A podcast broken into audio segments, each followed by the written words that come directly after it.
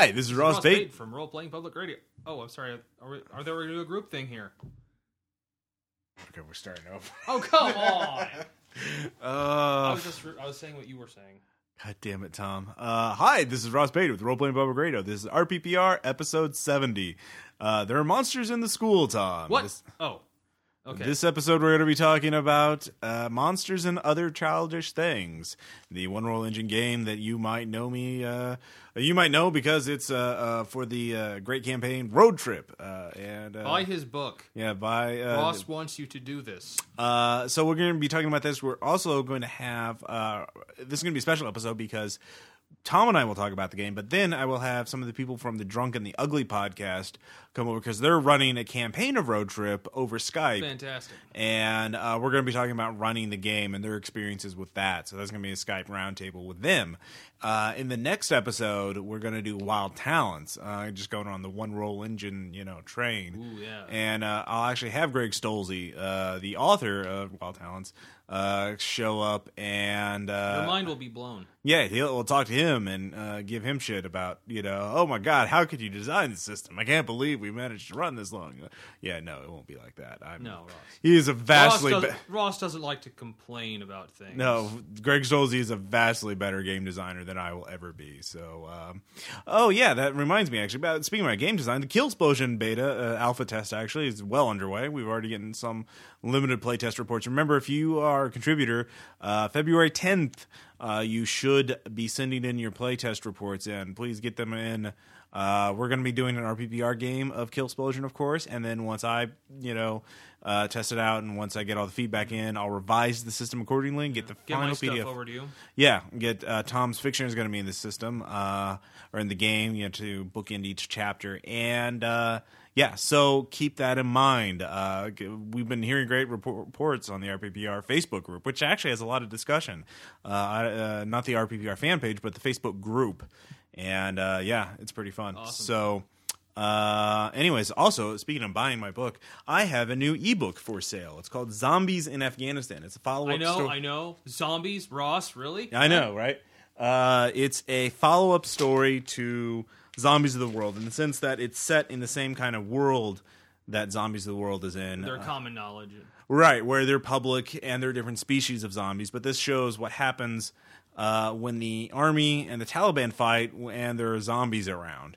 And, uh, And zombies happen. yeah, so it's available for Kindle. It's f- available uh, also for uh, on Smashwords for any ebook format you want as a 99 cent ebook. Uh, and also, I'll let you guys in. There's a coupon in it for Zombies of the World. So if you go, you get that, you get a dollar off on Zombies of the World. So you essentially get it for free, and then you get Zombies of the World. So of course you have to buy it directly through my website because I can't set up coupons on Amazon.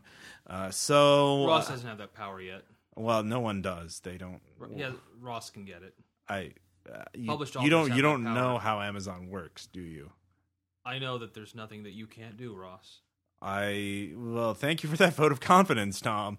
So, uh, if you like zombies, you want a quick read. It's a it's a about nine thousand words long, so it's a quick little read. It's worth a buck, and uh, you also get posters. We have posters for Zombies the World free, and use that the coupon for that. Oh So- yeah, I don't believe that. I'm sorry. Okay, thank you, Tom. You. So, uh, and it's also going to the the character in it is going to be in the novel I'm still working on called Dead Power, which is zombies and humans working together. If that can, Yeah. will that work out? And Ross is actually. I'm gonna do some. I'm gonna do some zombie stuff for Ross too. Yeah, uh, I'm looking forward to seeing that. So, uh, also in RPPR news, uh, I recently got a new phone, uh, a Droid, and Tom laughs because my last phone I'd actually had since I think 2007 or 2008. I shit you not. I know I had it at the inauguration. I went to the inauguration back in 2009, January 2009. So I had it a long fucking Wow. time because I am lazy and cheap, and I work at home. You know, because I'm a writer and I don't really With only the glow of his laptop to keep him. Company. well, yeah, and uh, I don't really need to have a smartphone, but I gave in to needless luxury and I got myself a Droid. Uh, and I found out there are all these podcasting apps. So I looked. At, I found out one called Stitcher. Stitcher, uh, I applied RPPR for Stitcher and it's, it's been accepted. So if you have the Stitcher app, which is available for iOS, i.e., you know, iPads, iPhones, uh, iPad, iPod touches, and also uh, Droids, and I think um, uh, Palm OS, if you have a Palm device, you can now uh, get RPPR for free through Stitcher. So, hooray for that! Yeah, droids. These are not.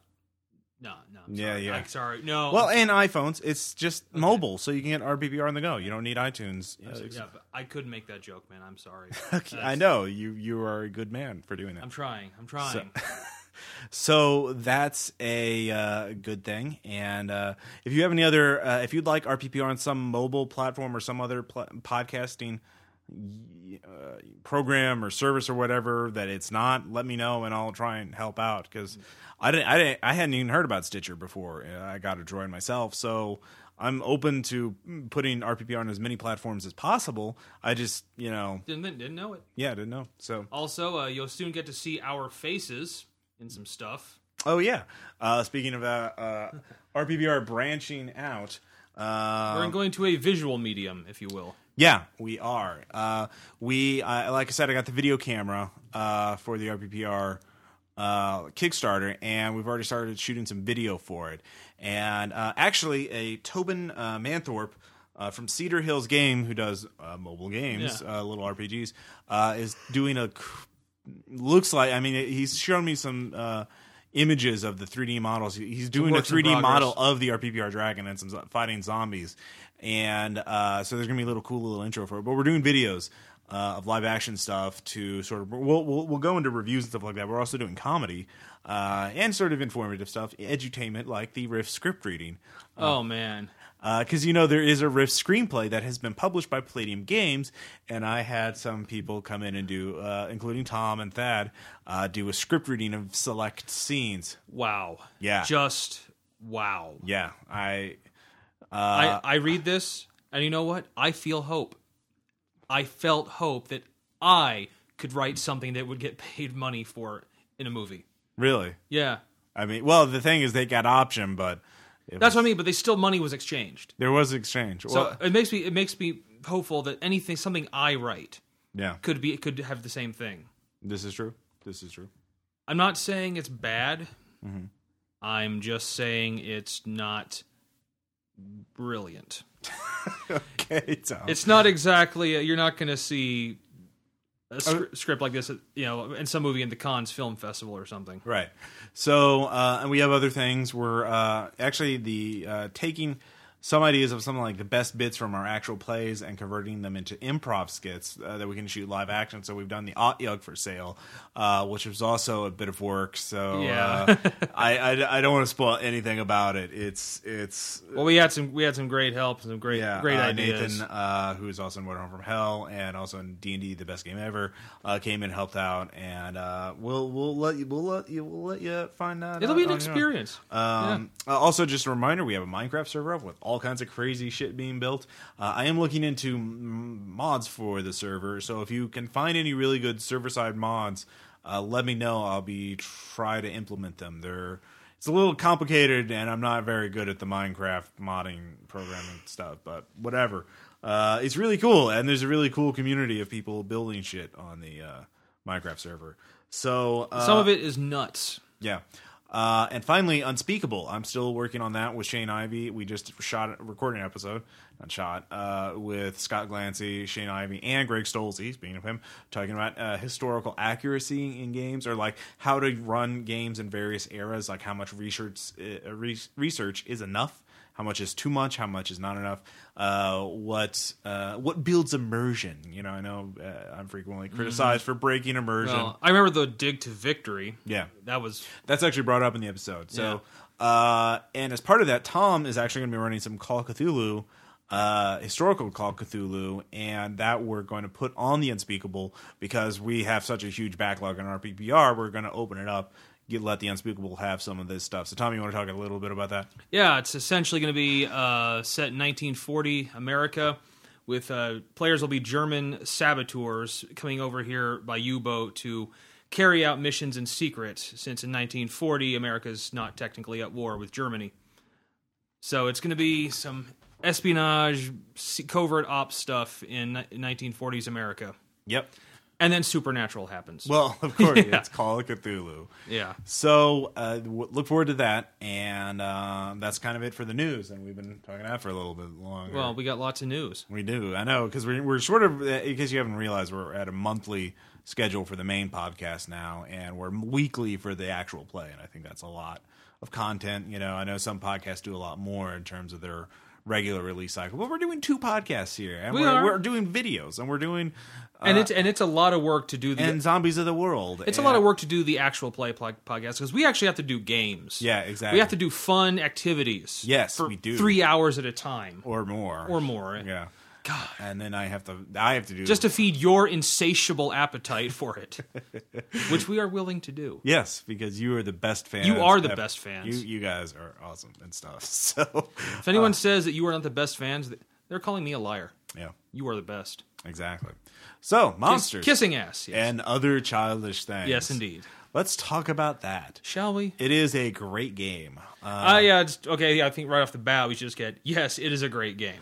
It basically, um, just so you know, the reason why I did wrote for monsters and other childish things is uh, the first edition of it came out was this thin little paperback that was uh, on a print on demand service. I think it was like Lulu. The Arc Dream just uploaded a PDF. You could buy the P- buy this little thirty page game. Uh, it sounded really cool, so I bought it in like two thousand seven or eight, and I loved it so much. I found I sought out Shane Ivey at the Gen Con and also Scott Glancy. Yeah. And uh, I just told Shane, you know, first that was the first year we did uh, Gen Con at all, and that's where I did Dig to Victory, and that was great. Yeah. Uh, but that was also I told Shane, I love this game. Please let me write for it. I want to write for it. I could write a campaign, and he's like, "All right, send me an idea."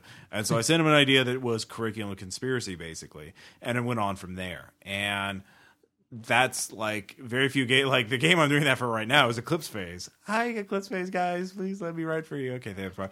Um, because I'm still writing. You know, Write that book. Yeah, write that book. I'm still pitching things for Arc Dream, obviously, but um, they it's very very few games really get that reaction. Like I must write it. Like th- that's the single best thing I can think of a game. I must write for it. You know, so um, that's how it started, and we started playing it with obviously me playtesting the stuff for Curriculum Conspiracy, and I think. Um, and then road trip, and then kind of, and we we haven't done a campaign of it, which is kind of odd considering I've written one. But I play tested each segment with the RPPR group, and then I think I have played in I played in every segment of Road Trip except uh, Area 51. right, yeah, which I've done at conventions, but uh, that that one's kind of it's based on all the other chapters being put together, Right. So it's it's the one that I'd have to do a campaign. for. yeah, it's kind of it's kind of you can't really play test the the finale. Yeah. And I'll Uh, be honest, I, I remember when I first when you first pitched it to us to play it, I wasn't that enthused. Oh, really? because it's really the like, oh, we get to play kids in a game. That's wonderful. It's a I, I never I've never really liked to do. And this is dating back actually to a game called Cybergen. I don't know if you ever heard of it. yeah, I've heard of it, but why don't you tell? It's um it? Well, it's what soured me. This was like high school still, and uh, I, I played Cyberpunk, obviously, which you know everyone knows that about that, which I loved. And then one of our friends said, "Hey, you know, there's a game after that called Cybergen." And like, oh, okay. So we played it, and then we're like, well, you're kids, and we start playing. And I realized, and he says, well, this is like this is really great because it gets rid of all the guns and the armor and all that shit. Like, and that's when I realized I really like the guns and the armor. In fact, that's what I like. And it's ever since that I've never really liked playing games for your kids because it kind of sours me on. I don't like to get to do the stuff I do. This was actually the first game I ever played, Monsters and Other Childish Things, where it was fun to play a kid. okay. And why is that? I mean, like, Because well, it's oh, the premise. You know, and I am a monster whore. I love them. yeah, And the fact that you're a kid with one, and it's not, and it's a, a kid with a pet monster that isn't Pokemon, mm-hmm. which was wonderful to me. And the fact that oh, these things really do eat people. Oh, that's cool. but he really digs you. yeah, And I guess, and also it was, really fun for me to actually get to pl- role play both of them. But it's, this was the, the yeah that was the game that actually made okay playing kids can be fun. You just have to have the right setting for it, right Yeah. game. Yeah, and that's sort of like uh, one of its greatest strengths and weaknesses at the same time is that Monsters is a toolkit of a game, which I know I've said it before. By that I mean there's there's really no preconceived setting for it at all. I mean you- you're you're a kid with a monster for a friend, but what are you So- like? So go. Yeah, yeah. So go. So it doesn't define what that monster is really. Is it like something, or how that monster will change if you become an adult? Who your adversaries are? What you're going to do? Are they public? Are they secret? Uh, that's all up to you. Which I I like that. Right. Uh, and most of the time, you don't need that for individual scenarios. Most players can sort of put that at the back of their head. But if you're doing a campaign, obviously that changes. But uh, so you could do a Pokemon thing, you know, a Pokethulhu, or you know, like hardcore, like kids are the only ones able to tame these giant monsters that fight to the death. Or you could do something that's more like Scooby Doo, you know, where it's like solving mysteries. Only with- the, the dog really talks, and Yeah. the dog is just what everyone else sees. Right, and yeah, exactly. So there, there, there's a, a great uh, latitude in that. Uh, And I could really, I could see, I could see playing this in any setting. Really, Yeah, yeah, I mean, or like any historical period, any Mm-hmm. setting. yeah. Uh, I've actually one of the things I proposed to on RPG.net, and I haven't pitched it to Shane yet, and uh, I'm just a monster, is actually doing a version of Dungeons and Dragons, uh, or parody of Dungeons and Dragons for Monster and other childish things, where the idea is everyone is a kid in a village with a dungeon near it, and everyone's monster is a classic, iconic D and D monster. It could be a dragon, it could be a beholder, it could be a mind flayer, it could be whatever. And the idea is all the and they have to keep these adults, the, i.e., the adventurers, from doing stupid things, and they kind of have to mm. like. Like they're, they're, they're either it could be like the dungeon's like a tourist trap and the kids have to goad their monsters into fighting, you know, and playing dead or whatever, or they actually have to protect the uh, the sacred artifact from the adventurers who are just going to use it to blow up the world, or you know that that would be the basic Yeah. premise, you know, and like I know some people on RPG.net love the idea and want me to do that, so or they did, but um, Yeah, I read about another one person said he was going to do a setting of monsters and other childish things. It's like the adventures of Tom Sawyer and Huck and Huck Finn with Yeah. monsters. Right, exactly, uh, and that would work great. I mean, there's uh, all kinds of superstitions you can work in, uh, you know, folklore, mythology. Uh, It's it's it's amazing. That's a really good idea. Another one I another one I saw was like a game that was being done on a cruise ship out at sea. Mm-hmm. Just all kinds of basically just all kinds of stuff you could Right. So Do- do whatever you that's want. that's what attracted me to it, and that's uh, I think where all of you can see that you get the pocket edition of it, the little paperback, which is like 10, 15 bucks, and then you got enough to run a game. So you know you can go hog wild with, and you can expand it. You get a lot for your money. You do get a lot, and then with bigger bads, which is another you know fifteen bucks or whatever, uh, you have everything. You can even play just like not even a kid with a monster, but a kid with just superpowers, basically. Like uh, there's the of course the main campaign setting of Candlewick Manor, Yeah. if he's playing like an Edward Gorey X Men type character, you know, Yeah. uh, Addams Family X Men. You know, you're like Mm-hmm. the the kid with the Innsmouth look, or the kid that can draw the color out of space, or whatever. You know, something weird like that. Um, we have an actual play of that. You know, of you. Yeah, Jake. that's the and actually yeah I remember that. That was the one time I tried to run this, but Yeah. all kinds of stuff just went wrong. Yeah. So it's a, it's it's a, it's a really fun game, but there's a lot of things that can go wrong with it. Um, I think the first thing they that a lot of people would look may uh, for those of you who've looked at it and kind of like eh, maybe not. I think one of the first stumbling blocks is not unique to monsters, but just the one roll engine in general um, is a major stumbling block for a lot of people who might want to play these games, but like. It's it's it's different. I mean, and there is a learning curve Yeah. with the one roll engine. That did it took us a while to learn it. Yeah, and there are a lot of times where we didn't know exactly how to like combat's a bitch when you when you're not really sure about how to do, you know, um declare, roll, resolve, you know, once you until you have that down. And even when you get a lot of players, especially in Wild Talents, but you know, uh even in Monster That's Monsters- another story. Yeah, that's another story. That's next episode. We're we're not gonna deal with that. Next time on Yeah. RPPR, Yeah, I'm gonna Greg grow like, what the hell did you you son of yeah. I'm sorry. and then he just then he just stares at you and you back down. Well, because he has that it's- power. It's, over Skype. And you, he's he's he's a nice man. He's a perfectly. Yes, I know. It's just if you start that, he would just not even angrily stare at you, just lock gazes, and you would just I lose Oh, my will. Russ, you fool. That's what It's not say. you, fool. So um, there's that, and there's really um, you just have to sort of bite down. I don't know an easy way. It's way. pretty much ex- just try it and yeah. Uh, little- I would say I would say start simple with it. You know, Yeah. just little skill challenges. Can you make any matches on these dice? I'd say actually, but definitely do try um, monsters before you try like wild talents. well, uh, I think it's a little. I think monsters is a little easier. It, Monsters is definitely easier. It's Wild Talents on training wheels. It's definitely uh, doesn't have nearly the complexity that it does. I mean, it, Monsters was designed out of Wild Talents. It's, it was designed. Ben uh, Baugh designed it out of uh, Wild Talents as sort of like simplifying it. So, So it's, a good intro to the one roll engine, I think. I think uh, um, Nemesis would be better if it was in print, but it's just a PDF, so it's kind of pain. And Reign, I think, would be better if the setting was not as emphasized as it is. It's got a very exotic fantasy setting. So yeah, I think it, it really out of um, well maybe godlike because godlike you you you have superpowers, but well no godlike is superpowers work really weird in that. So yeah, monsters really is the simplest one Yeah. engine game. And uh, I've heard one thing, another another thing. Oh no, Dirty World. Well, even Dirty World is kind of complex because you have that rhetoric. So Yeah. Yeah, that's a good But- point. Monsters really is these. But I'd also say that another thing I've heard people that don't care for it is they don't like having to role play two characters. That is uh, that is a big thing because the idea is the basic unit. Uh, usually is that you're pl- you have a kid who has a monster friend and each player gets one.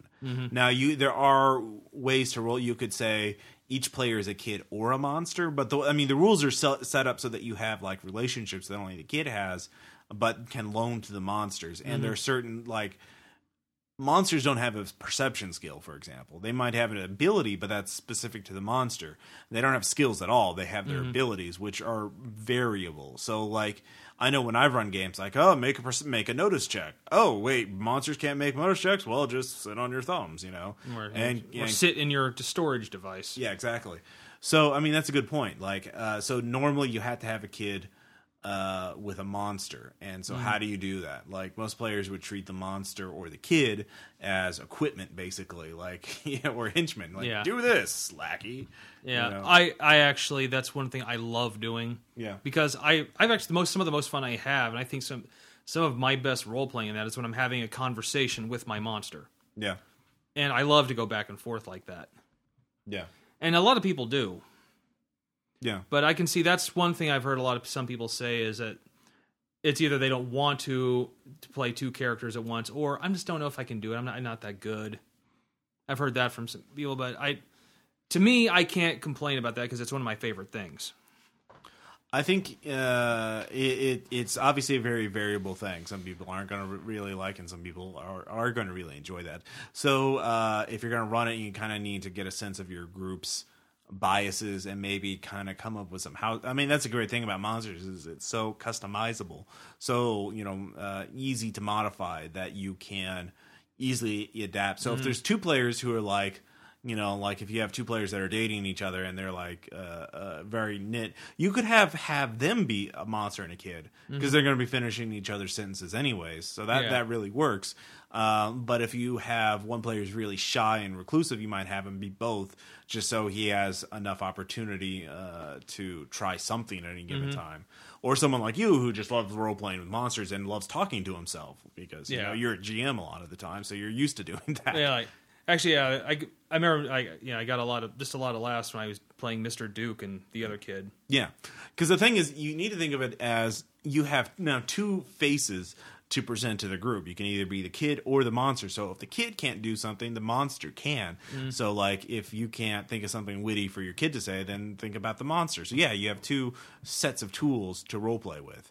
Um, so th- if you think of it that way, I think it really helps. So Yeah. um, oh, the, the the other thing is logistical and the, the the guy the GM's part, which is if you're if you have a large group, you really do need to split it up, or you need to think of some things because if you have like six players And six monsters. yeah, yeah, six players is equal six kids and six monsters, which is redonkulous. Like, you better have Cthulhu showing up to give them a challenge. Yeah, yeah, uh, and Dagon and Hydra because that's another thing. Well, especially uh, I found is combat. You really do need to have about equal uh, combatants on either side. You can't just have one. If you or you if you use the bigger bad supplement and have like a monster that's gigantic versus because they have size rules. You could have a Godzilla sized monster fight a bunch of smaller monsters and actually have it be somewhat balanced. Uh, then you can do that, but it's uh, it's tricky. So uh, you have to think about how you're going to. Ba- it, it, it's Tricky it's- people. Yeah, it's again kind of like superhero games in that it's really there are no um, baselines for it. I mean, there are no like it's not like D and D where you're gonna have monster characters of level five can only fight CR five monsters, you know, or something like that. It's kind of it, it. It's really variable, so you have to be very aware of your group's limits and powers. So. Um, the, of course, the main thing is, and that's based on how they create their characters. Which actually, I'm gonna say that's one of my favorite. Th- another one of my favorite. Well, and things. that's but that's also a big stumbling block too for a lot of people because aside from the one roll engine, the monster creation system is really atypical of role playing games. I mean, the, the for kids, it's very straightforward. You have this many points, you get this many for stats, and this many for attributes, and then you assign relationships, and we'll get to relationships a little bit. But monsters, why don't you talk about that? Like, Well, essentially, the monsters is it's basically you you have to design it like from the basically from scratch, yeah, and uh, essentially you have to you have to come up with I believe ten dice worth of hit locations, yeah, which can be anything. You know, say like you know you can make it where your monster is a giant plant, or you know the monster's teddy bear with the mouth vertical mouth. yeah, yeah. Yog-Sothoth, Yogg so soft. yeah, but it's you have to basically then assign what each one does and there's all there's like several different stats for each location whether it can attack defend or do something else yeah. and uh there's like you know there and there's like you know like I, I believe like a hundred dice worth of stuff you have to put it you can put it 50. into 50 That's- because it's uh, 10 hit locate because again the one roll engine it's all based on hit locations and each hit location you have 10 points worth because you're rolling a 10 sided die uh, and you know like if you roll a uh, a five you know two fives you're hitting a hit location five for example or 10 which is the head but uh, each die each point of location has 5 dot points worth of abilities uh, assigned to it so you have 50 points total and you can only sign up to four to one contiguous hit location. So um, that's the idea. So you like you have your head, your torso, your legs, and your arms. You know, for a but of course in this monsters it's yeah, each hit location could be something just wildly different and yeah. Well, it doesn't even have to be like really tangible. It could be like menacing aura or Mm-hmm. you know dark shadows or something like that. So the idea is you punch him in his dark shadows. You know, which Yeah, sounds and, uh, pretty dirty actually. And the but- thing is, like you know, and the book ha- it lists what each of those, each of the things you can assign to it does, like gnarly, yeah, which is basically extra, which ex- is extra damage. extra damage, and you know stuff like that. But it doesn't really give you a chart of how to build it. Yeah. That's all up to you. And for some, a lot of people, that's kind of a daunting challenge. Yeah, no. One thing the book does suggest, uh, which I've ha- I've heard has good success in some groups, is have the give the players crayons and paper and have them draw their monster. You know, and then once they draw them, then you can assign numbers to each area.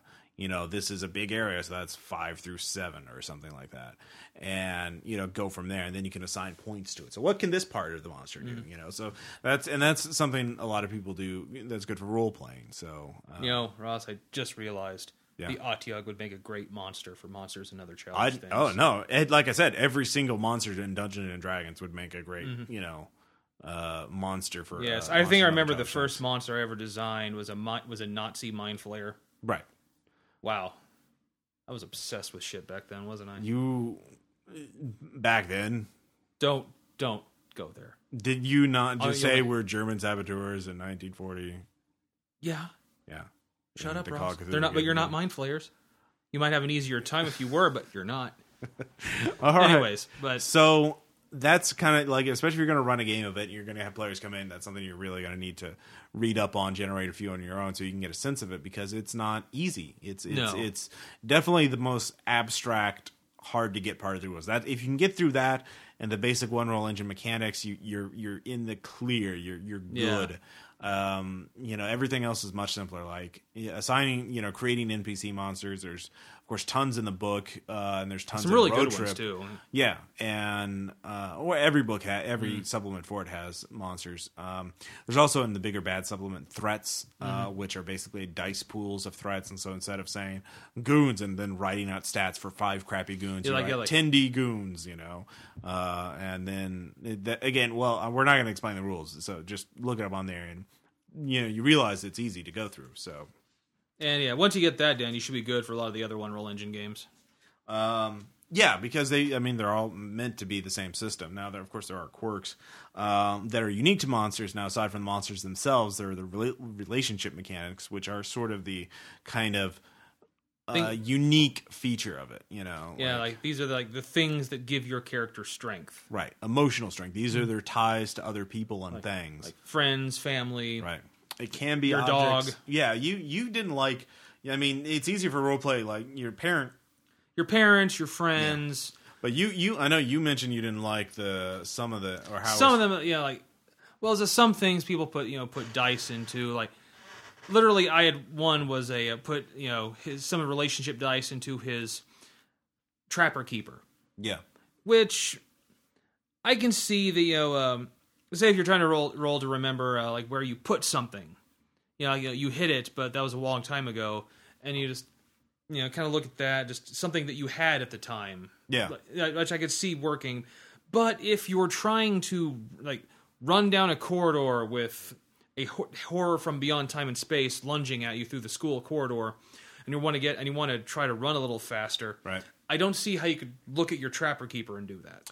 Right. Well, just so you know, like by the, these relationship mechanics, you define them, you get assign Mm. them a point value. You get like six points. You distribute among at least two relationships, and you You get like bonus dice. anytime you invoke them, you say you get a bonus die equal to that. on it. How and uh, if you succeed, nothing happens. But if you well, fail, no, if you succeed, you succeed. Nothing, but but if you fail, your y- relationship, your is relationship damaged. is damaged. and you have to spend time you have to spend effort to repair it you know to fix Yeah. it so like you could say you know the, the standard example is your one of your parents your dad taught you how to fight so you could invoke your dad relationship in order to punch a bully in the nose but if you fail then you, you get mad at your dad or he gets mad at you because your clothes are all messed up from the fighting and then you have to make it up to him or something Mm-hmm. like that so uh, you can also loan them to monsters, which can, they can then use on their abilities. But if they fail, then the Same thing yeah, happens. same thing happens. Which it's a great system. I, I, I I like that. It's just when it makes sense. Yeah, But that's really that's really not really. A, it's not a game system thing. It's more of a just a personal. it's open to abuse from players. In other words, Yeah. Um, you know, like my my relationships, my trench coat, and my katana, and my master, who is in another country, and I never talk to him. You know, so- I'm not even sure he exists. yeah, exactly. so, uh, I was on a lot. in of- order to repair my lot of- relationship, I just think. I don't say anything to him. I don't have to do anything. I just I was on a lot of pixie sticks at the time. yeah, exactly. So, um, yeah, it's open to abuse. So keep it, keep it, keep that in mind. Uh, But yeah, it's it's a good system when it's not abused. I'll Yeah. let me say that. But put it that way. Yeah. Uh, so the idea is, is, you know, when I after I wrote curriculum, I came up with road trip because again, it's this very diverse kind Mm-hmm. of system that allows for different a lot, uh, a lot of different ideas. I know a lot of people uh, have used it for different things. I know Aaron used it for his uh, NIMH, game, yeah. Secret of NIMH game uh, with the Cthulhu mythos. So uh, that That yeah. got intense. Yeah, that did get intense. So you can see it's it's a very versatile thing. I mean, there are some things that it's it is a lighter game than say you know Warhammer 40k, you know, Yeah. uh, Death Watch. You know, it's not exactly you know that. But uh, I don't know. What do you think? Uh, No, it is. It's normally. Like, I always do. I don't know about I don't know about you, but whenever I hear like I'm going to be playing in a game, Yeah, and I whenever I hear what the game is, I my I automatically go into a mode like, okay, here's what I can expect.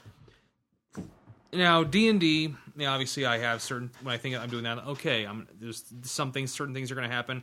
I will have to worry about some things. I will not have to worry about some things. With this game, it is okay. It's going to be a lighter game. I'm never going to be in danger of actually dying because uh, kids suddenly dying. That's not what this game is about, really. And uh, a lot of kind of you know PG scary moments, really. You know, you're you're, ne- you're never gonna ha- you're never gonna have to see a slaughtered person hanging upside down on a cross. now I have been in games where that has happened. Um, Well, it does, but I, I don't think about that. So if that Right. actually did happen, I'd be surprised. right. Um, it it Ben uh, ran a game of Candlewick, and he had, Oh, I, I remember this. well I wasn't in it, but you told yeah, because I it was remember at you telling me. Dragon Con. Uh, But I remember you telling he had a character, uh, another an NPC girl, uh, have like a bunch of scissors fall on her, and she died from that. So it was like a very Edward Gorey kind of like Mm-hmm. uh, gruesome death. And so it, it can be darker, but I, I mean, I especially for road trip kind of kept it sort of lighthearted because I didn't. Again, it's Yeah. easier to skew light, and then it, the individual GM can make it all grim dark and turn it all Frank Miller as I, I was on the road for three, you know, twelve Yeah. hours and blah blah. Yeah. blah. Nurse rain beat down as the demons were chasing me. You know, and, but uh, and robot nurse Ratched would be a lot more sinister. Yeah, exactly. She'd have swastikas and you know tattoos and branding, and yeah, it would get intense really quick. But it's easier to go from light to dark than dark to light. If you start out with Nazi robots, then you can't really dial it back. Like, oh, they're just goofy German robots, you know, like Third, that. third, third. Yeah, it, it's it's uh, Keep it consistent. yeah. So if you're going to do that, you kind of need to think of your tone of voice because um, there's nothing in the system that says this is the right way. Any way is the right way. It's just try and be consistent. Yeah, but normally when I think of I think of a lighter game. Yeah, uh, and I think that's kind of how it's intended. You actually, um, uh, even Candlewick Manor, which is probably the darkest published material for it, is still again kind of the Addams Family kind of level of Edward Gorey kind of quirk, not you know even Edgar Allan Poe or you know uh, Yeah, not the n- not the ring or yeah exactly yeah not exactly that. So um, Oh yeah, by the way, someone actually designed the the tape from the ring as a monster. Oh, I could see that. Yeah. I could definitely see that. Uh, that's a great thing about it is that it can be designed in so many different ways. Like there's so, once you start looking for it, there's so much material out there that is perfect for monsters and other childish things that you can get campaign ideas from anything. There was a music video uh, last year. Skrillex, who is a dubstep DJ, came out with this. Uh, song or the music video for it, and I can't remember the name of the song, but because Skrillex, it's it's all it doesn't really matter. You, you don't really think of the song title like it's Skrillex. It's kind of all the same. Um, it's this you know creepy child you know molester type you know with a trench coat following this little girl. She goes into a basement, and then this she starts you know, using telekinesis to throw him into walls, and he's screaming, ah! And then this fucking giant monster appears behind her, and you're like, oh my god, that's a monster's character. They, Yeah, and you know they hunt down creepy adults and kill them. Like, and then afterwards they're gonna look and then giggle. yeah, well, and then put another notch on the wall. That's Yeah. literally how the music video ends. And that that's that's like the perfect kind of thing. And then you you know every kind of video game you have everything from, like Psychonauts like Bigger Bads has rules for like uh, playing not just with uh, monsters but setting up rules to where kids have basically creepy weird powers you know so you could do Psychonauts the video game um oh speaking of which uh have you played Psychonauts Yes. Okay. Yeah. Um, the Tim Schafer from the the guy who created it said, "Oh, I'd love to do Psychonauts too. We were just not able to do it because we don't have the money. Nobody wants to give us money for it." And then Notch, the guy who created Minecraft, was like, "How much money?" And this is over Twitter, and they're like now in talks about it because Notch is, of course, you know, sitting like Scrooge McDuck, you know, Yeah, like over in Europe land, being all rich from Minecraft addicts, and He's like, he's like, bring me the head of a pig. Yeah, exactly. so I want to fund Psychonauts too because it amuses me. So that's that's kind of it. Um, so there might be Psychonauts too. So that hooray for that. Uh, so tangent over, but there there is just a vast body of literature, of entertainment, of stories that could be turned into monster and other childish things campaigns. So literally anything. It could be as dark as you want or as light as you want, uh, and you don't even have to have it be kids. Like uh, it could be like talking animals, like uh, Aaron did with the Secret of NIMH. So Yeah. it's just how you interpret the rules. And uh, I'd really like to do one where the players just play the monsters and the kids are actually NPCs beyond their control. okay, yeah, you could do that. Uh, that would be very easy to do. Like You know, like, I was thinking, like you know, they're your only way out of whatever otherworldly dimension you dwell in. you just need a couple of rule hacks to give monsters uh, the ability to do basic ability Mm-hmm. checks, like. per- I mean, the main thing is perception because that make a notice check. You know, it's kind of like that's a law. That's a that's a very common check. in fucking every game ever, isn't it? I mean, Yeah. it's like notice hidden things. Like, hmm, what is it about that that is And so universal? Palladium doesn't have that. uh, don't they? No, they do not. I thought they had they finally added in a perception thing in the newest version. Not not that I remember. Okay. Uh, I mean, uh, yeah, I know back in the nineties or whatever, but I thought they finally. Um, I don't know. that was, uh, we're thinking too much about Palladium. Yeah, we are. Yeah.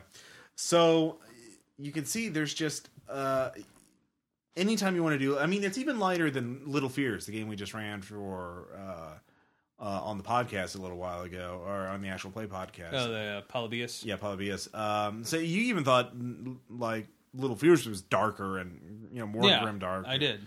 Yeah. Because to me, it, I just I got the vibe from that game that there was a chance you could die. just it was there. Yeah. You know, they, like you know, the when the first when the uh, horrible frog thing first showed up, like, oh my god, he could actually kill one of us with that acid spit. I got that vibe from it. Uh, and you wouldn't necessarily in a monsters game if you were just playing kids with maybe one or two supernatural abilities. Right. Okay, uh, I can. Never You know, let's be honest. When we were kidnapped by Cool Rat, uh, yeah. I did. I well, never, that was a fate worse than death if you didn't get away. That was, you know, being uh, uh, trapped. I think I remember the first time I played that. I joined the ninjas and like, or the, like, so I have swords like you know, little rubber, little plastic swords. Like, I try to cut my wrist with it. yeah, exactly. Uh, but I mean, in in the Sucrose Park thing, that that's a fate worse than death right there. So you know, is to uh, exist only to be and to be entertained. I actually, uh, someone sent me the conversion notes. One of the RPPR fans sent me conversion notes of the Sucrose Park NPCs into Little Fears. Really? So yeah, uh, which I thought was great. Like, all right, cool. Yeah. By the way, radical. Yeah, radical. Yeah. uh, I don't know what it is. That Sucrose Park does seem to be the most popular out of all the road trip. Uh, uh, we'll talk. Of course, yeah. when I do the Skype road call, we'll, we'll talk about that with the drunk and the ugly guys. So uh, Fantastic. Uh, that will be awesome. Jawsome, really. So uh, oh wow, really? I know what. I'm the one that actually owns that VHS, Ross. I've, it's on YouTube, Tom. It belongs to the internet. It belongs to the world. If it's on the internet, it belongs to the world. it does. So deal with it. It's dealt with. Okay, great. So uh, when we come back, we'll have a letter from Tom. We'll have shout outs and anecdotes. And yeah. Awesome.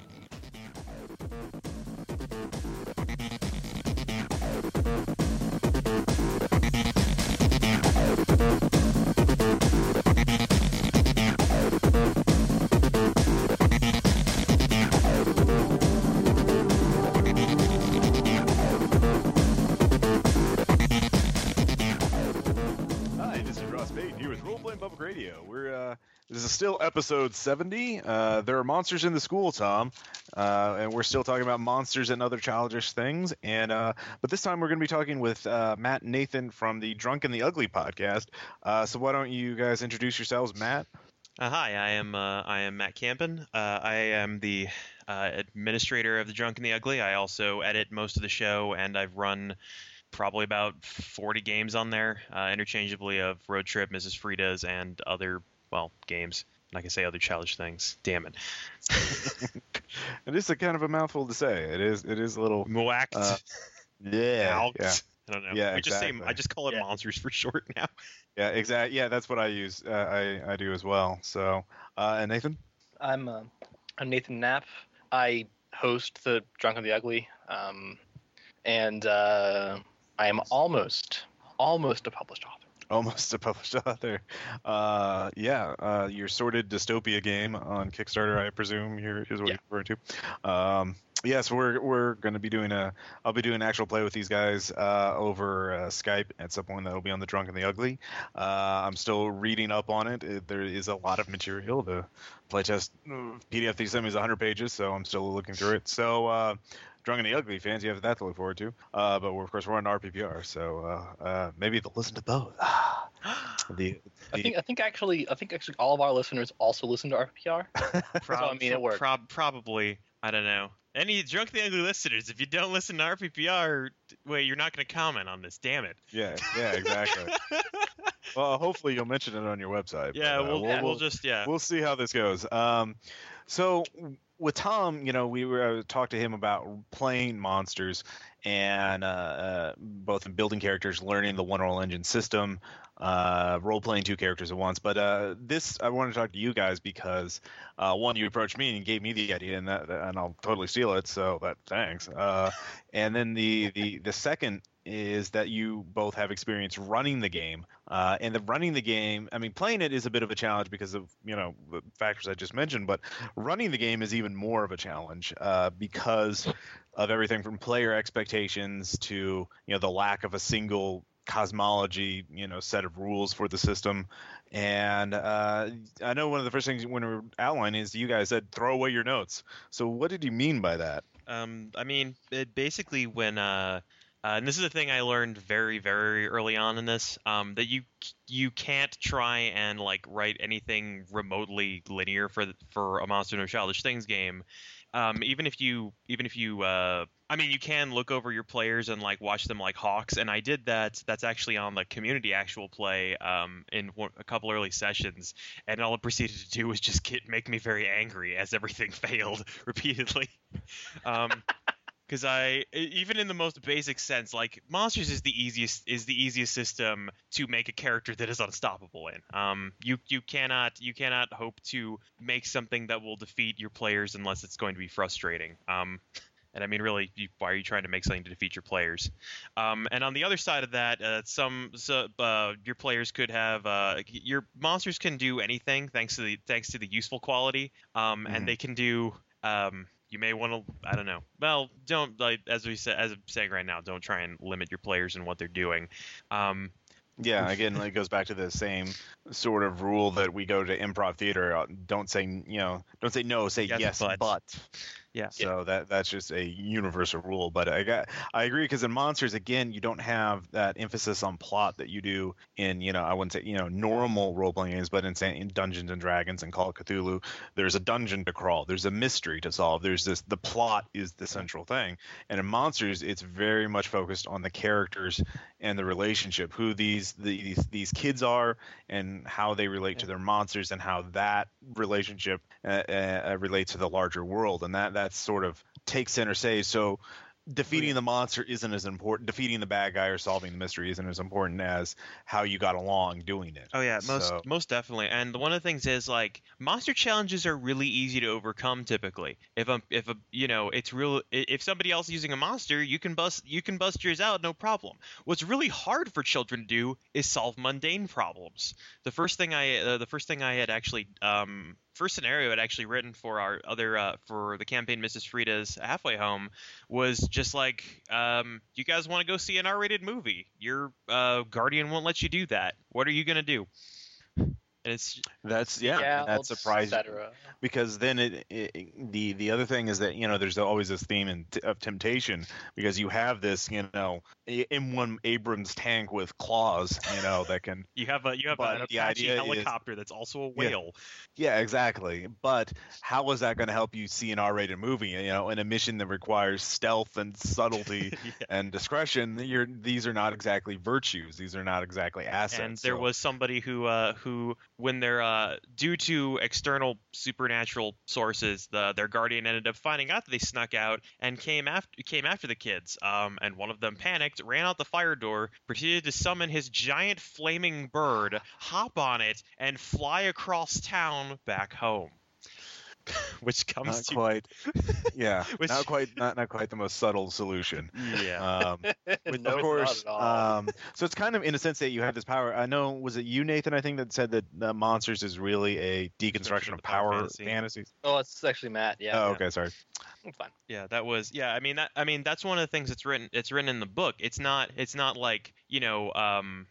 I mean, it's less a matter of like um, what do, or how do you solve this problem, and more like, do you want to solve it this way? I mean, there there is a thing. Uh, I mean, there's a there's a thing in there like monsters always have your best intentions in mind. Like Timmy fa- uh, Timmy fails a grade, like his monster realizes he doesn't like that. Monster decides to solve the problem by going to his teacher's house, dangling him over a balcony, and saying, "Say- "Give Timmy an A."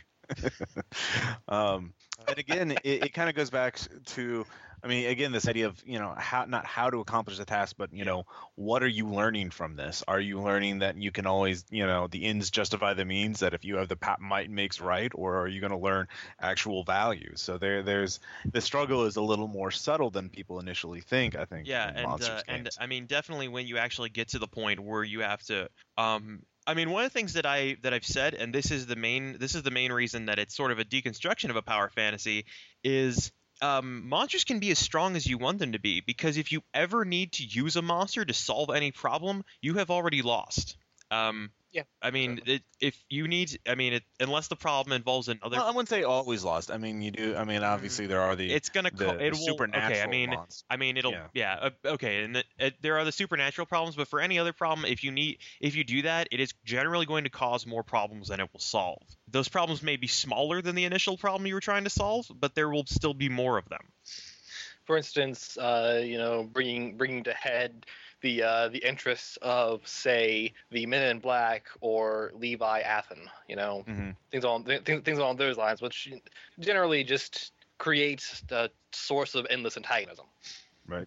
Yeah, I mean that that that was I mean uh, um like I was saying uh, earlier the uh when uh when the uh the one kid uh whose name is uh, the character's name is George uh managed to summon his flaming bird condor to go back um within days uh w- within days there were people there that were um you know UFO enthusiasts saying come you know greetings aliens etc um and then short and then shortly after that there were there were um more eccentric investigators, uh, which were which which was a people who people who know about people who the rare few people that know about monsters and are interested in exposing them to the world.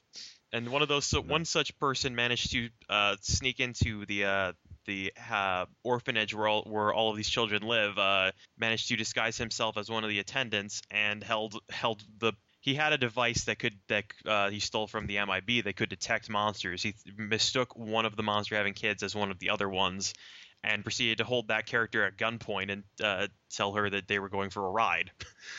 Jeez. And then and then her monster proceeded to eat him. yeah, that got yeah. It it went to a it went from a dark place to a darker place. Yeah, because she then proceeded to she then proceeded to suddenly realize how problematic it is to ask her monster to do anything Right. because I her think monster in a sense, you know, it's it's um, it's interesting that these kind of ideas come out of it because you know mechanically, games mechanic wise, um, monsters came out of the Wild Talents rule set. There was a you know simplification of Wild Talents, which came out of Godlike. So it's like, and these kind of themes are obviously very you know core to the whole superhero genre as well as like what should I use my supernatural powers to solve mundane problems. And you know with great power comes great responsibility in a sense.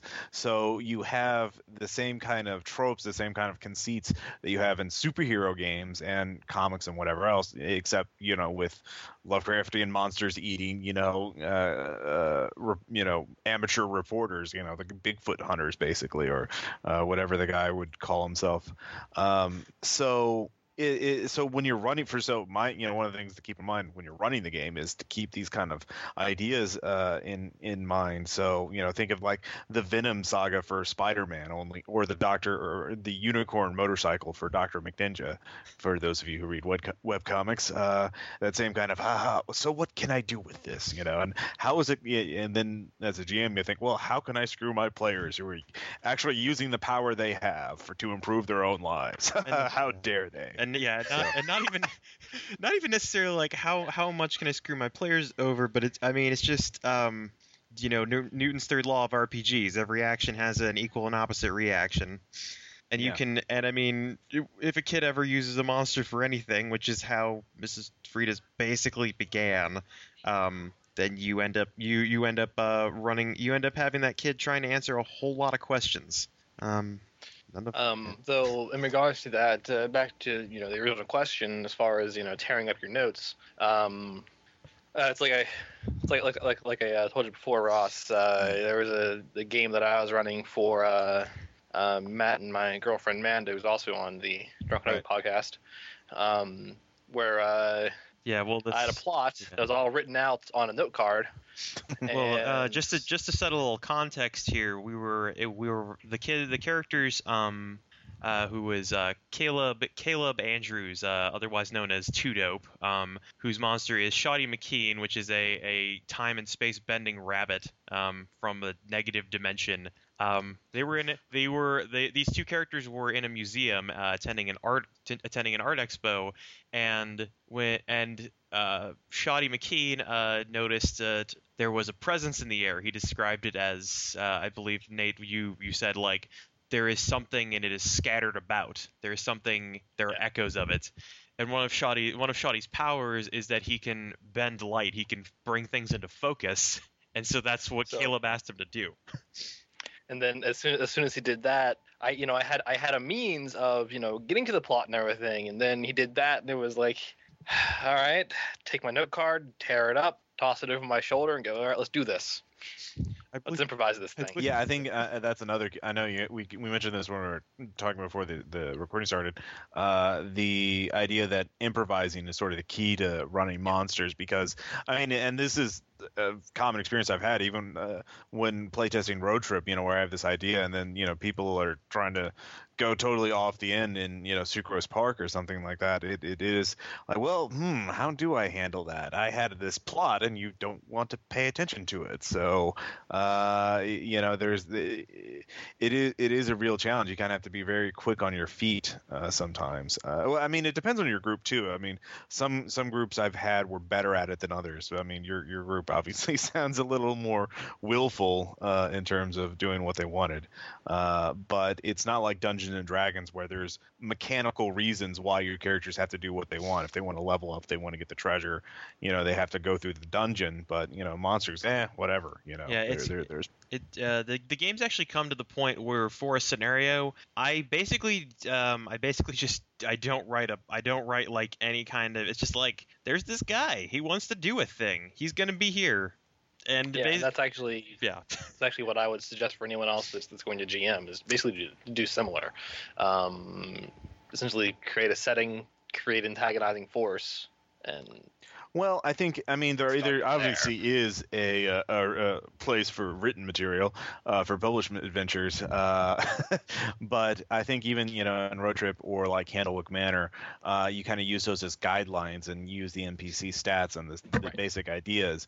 But yeah, feel I mean that I mean that more than any the most games, you have to make the material your own. You have to you know uh, adapt it to fit your group and your circumstances and. well, Uh, fortunate with monsters, it's so easy to come up with stats on the fly, even more than any other one roll engine game. yeah uh, So yeah specifically because of the threat the threat system. yeah, Um, threat system just makes it it just makes it really easy to run monsters because you know it's like oh you're going to go it's like say some kid is gonna you know run through this hallway and there's gonna be some security guards that are just gonna be like no yeah, uh, okay well here's an 8D threat yeah. I mean, well, and the, Um, and the other thing is it's just so expandable. I mean, when the threats were introduced in Bigger Bads, like one of the things, i- the two things in there, or two different things in there, is like a swarm of bees, a burning building. yeah yeah, it can, it can it can just be an environment too yeah. It, it's true. Uh, that can be dealt with only in specific ways. You can't punch a fire out, you know, Yeah. unless that's your monster's useful ability. Punch fires out, you know, which is yeah, it's a pretty very specific ability. I'm, and I'm impressed that they they chose right correctly in that circumstance. But uh, I think it was uh, when we were when when we were musing over uh, the Sunnyvale game that we played with you. I remember Yeah. uh, I remember Sam when we when we were talking about monsters. Sam was just like, um, just because all of us are very familiar with that. He's like, my monster's gonna have useful detect superhero team. Uh, Technically, that's not against the, the rules. If you if you yeah you have the foresight to detect superhero team, well then I guess that will work. um, I think, uh, only but useful once but so satisfying when it is yeah, exactly. Uh, and I mean, technically, you could you could say detect plot hole or detect. Well, plot yeah, and that's. I mean, and, and that's actually that's actually one thing that like that ended up happening. That like one of the one of the pre-generated monsters for that, Mister Whispers, has a plot button power, just like Mister Whispers, useful, knows secrets, and can find more.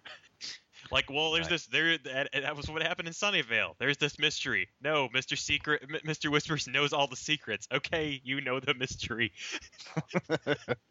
um, so that that's obviously giving you an idea of how challenging it can be to GM, but there are ways to improve this or to you know to get in the right mindset to do this. I mean, you you've kind of guys uh, you mentioned you've been trying to stretch this out or you've uh, had a lot of experience doing this and you're kind of going to the the the the here be monsters you know metaphorical section of the map of the, the game where uh, you're in the epic tiers how you described it what do you mean by that I mean that. Um, Oh. well, Uh, well, basically, we've, we've hit the point in uh, in say in in, in uh, Mrs. Frida's. Um, I mean, this is Mrs. Frida's. uh, It, it being it's it's, got, it's gone on so long because it is, of course, an experiment in in uh, rotating GMs and um, in narrative flow, which has failed and has, has both failed and passed or and, and succeeded rather. Simultaneously, but you know, um, but it's about 50 sessions long at this point. Yeah, I mean, it started it started as a one-off, and then we liked it, and we kept playing it.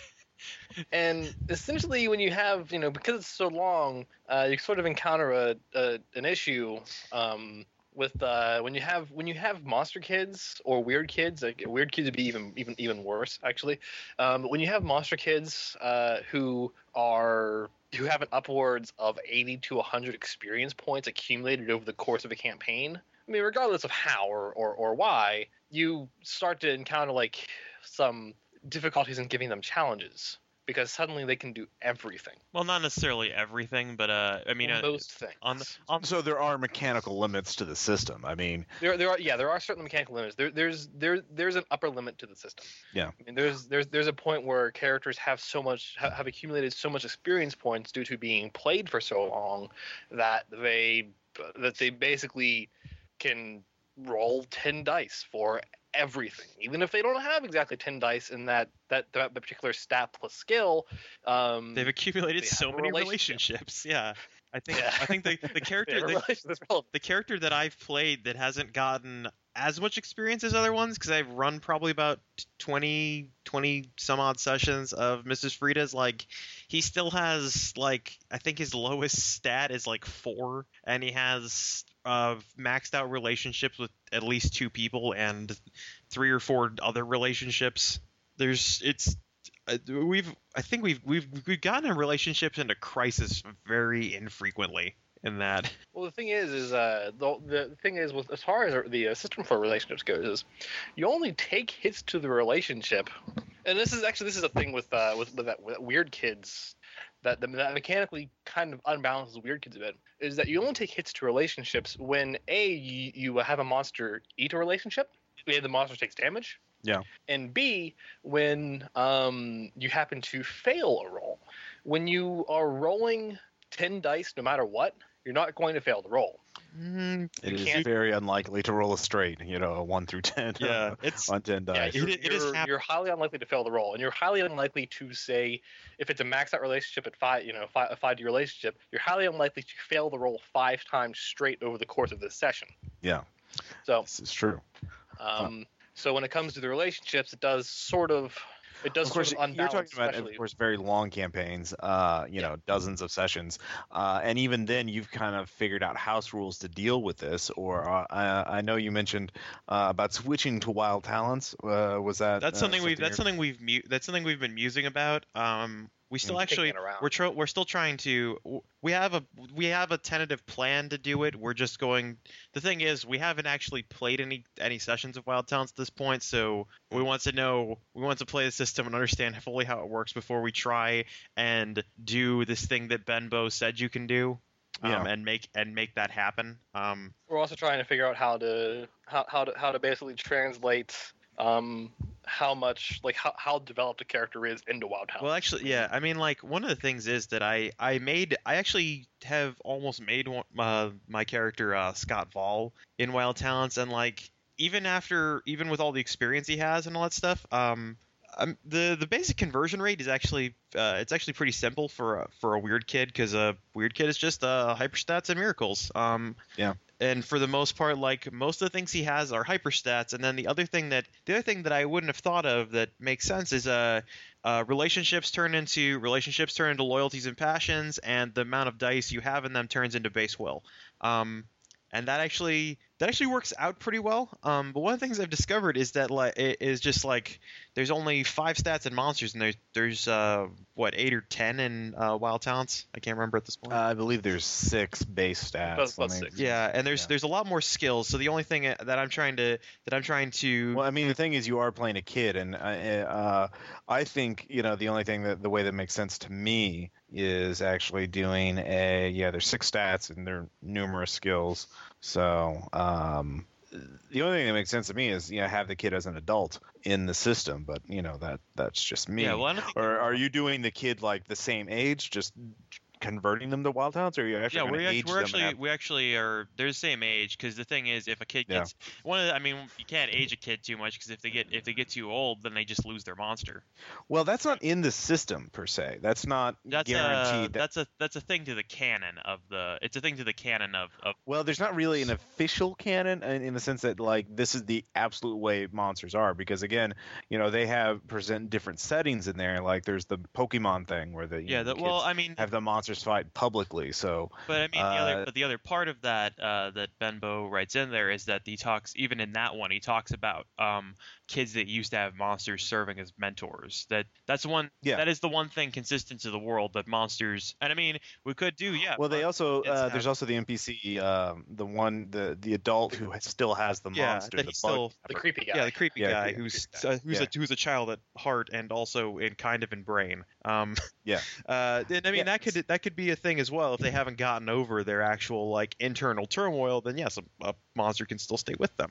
Right. I Um, mean, I think uh, again, uh, we're getting that's that, that kind of brings up a good point about the toolkit approach to it. Is that there there is no you know super official canon for it. Uh, I mean, yeah, Yeah. Ben Baugh says, and that's that's a very common convention to say, you know, your imaginary friend goes away when you grow up. That's a, your rite of passage into adulthood. But that, I mean, for me, that that that's I I don't know. I I, I of course when I wrote in Curriculum Conspiracy, you know, I said a wizard did it. The evil wizards are stealing them from children and you know enslaving the monsters. That's why that, that happens, or the monsters die. You know, in the case of one character, and in Road Trip, that's um, It's yeah, it's completely different. It's it's two Yeah. completely different like uh because curriculum conspiracy is a horror campaign and road trip is a warped saturday morning cartoon um yeah, um and yeah i mean that's uh, uh, but i mean yeah and you, you base that on the actual uh, on the actual wizard antagonist who yeah he because through through harnessing the arcane he manages to break manages to break even this supernatural convention. But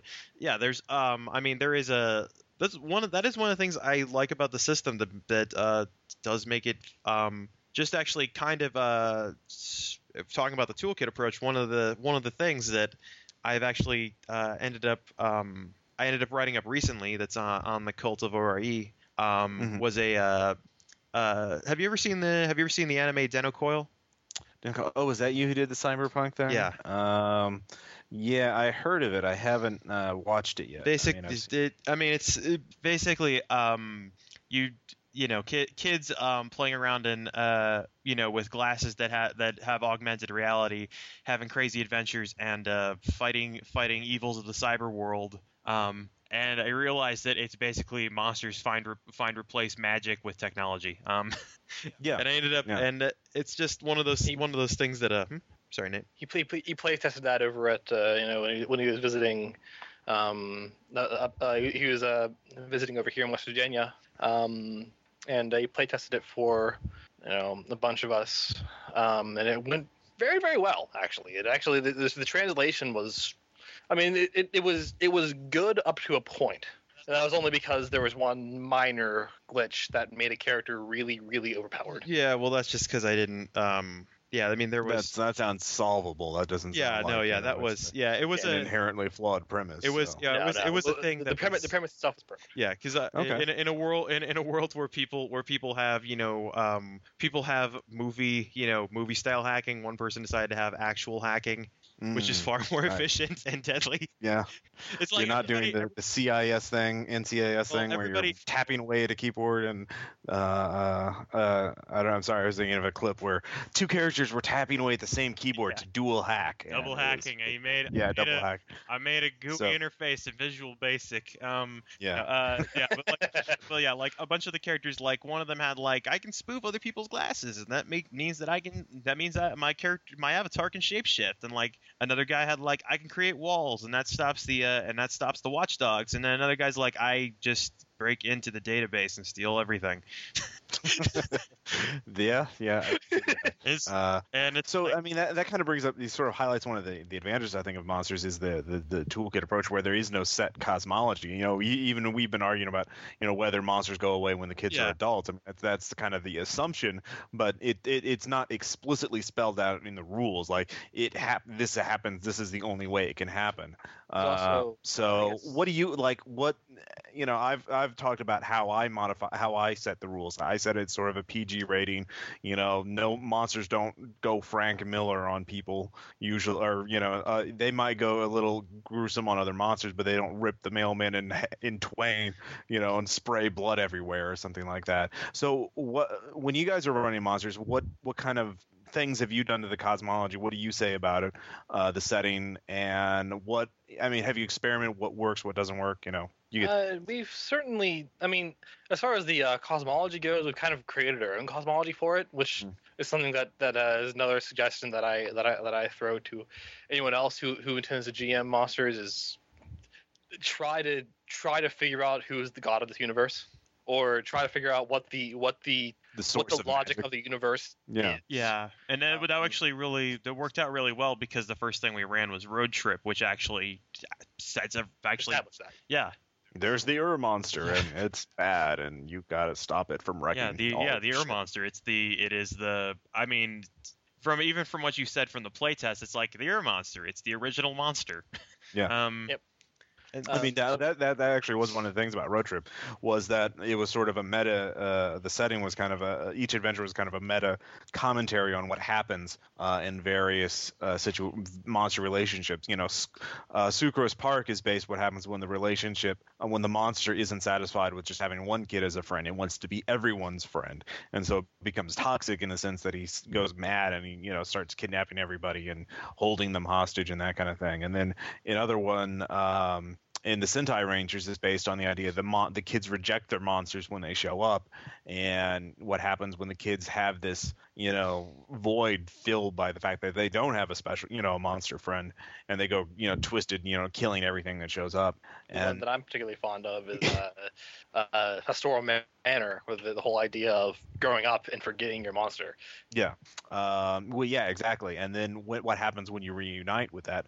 And it's not exactly a happy relationship. You know, it's uh, there's a lot of bitterness on both ends. So how do you have you know this broken relationship? And then you have um, uh, the Eternal Glades, where the monsters uh, want the kids to be there forever. You know, where it's a very parasitic relationship. So you know, every single idea of monsters uh, I sort of explored with that. But again, that's you know that's easily that can be explained in other ways. I mean, or what other thing do you do you guys go with a PG thing too? Do you say like uh, or for the you know for kind of for the for the most part we I mean we the um, because of because of the um, road trip doesn't often get into doesn't often get into dark places. We try to avoid that because it's a it's a it's an extreme uh, thematic shift. Um, Mrs. Frida's halfway home tends to be uh, I mean Mrs. Frida's halfway home is uh, that that one doesn't doesn't ever go to the cra- to to the crazy like fun time land that road trip goes to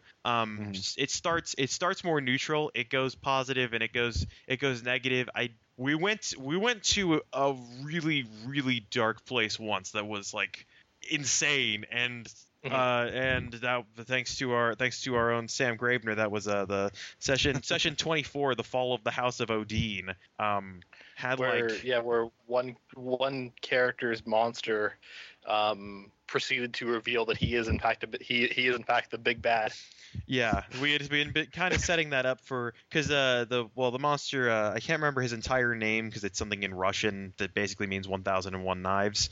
But we've but the first part of that the first part of that is Odin, um, who for the for the majority of the campaign was a uh, was a sort of um, if you've read Gunnerkrigg Court, sort of like Reynardine, um, in the fact that it was he was basically you know like pure evil, but he was he didn't he helped though. The he helped- like he yeah he helped out he often helped, but he also hindered at the same time. He he he gave, he gave the he gave the sort of idea that he was your ally, but he was also taking things from you the entire time. Well, the Mhm. easiest way to Because the- explain it is that he's a. I mean, he is. Um, he's a parasite. He has to. He Yeah. he feeds. He feeds off of the off of the sorrow and angst of his child. And while he's like an evil figure, he needs to. He needs to keep his host alive so he can keep getting that. um, so he needs. So he ended up. So if his child was in danger, he would still help her because he wants her to keep living and keep providing him with But stuff, even if he would also he would also plan against her at the same time, um, and then consequently do things to basically help the people around her. To, to build them up so he could actually tear them down to cause her to fall. as and well. while and while we while this is a thing, it's like it still doesn't go it still doesn't go to Frank Miller because while he was an evil figure, uh, he was he was a big bad. He was a mastermind, so he was very subtle. He did things behind the scenes, and he he said he set up the dominoes and let the other and let the other players pull, push them over. Um, that is up until the fall of the House of Odin, where he just said, "Okay, the myths are off. This is uh." You're you are So- you are going to become mine, or lots of people are going to die.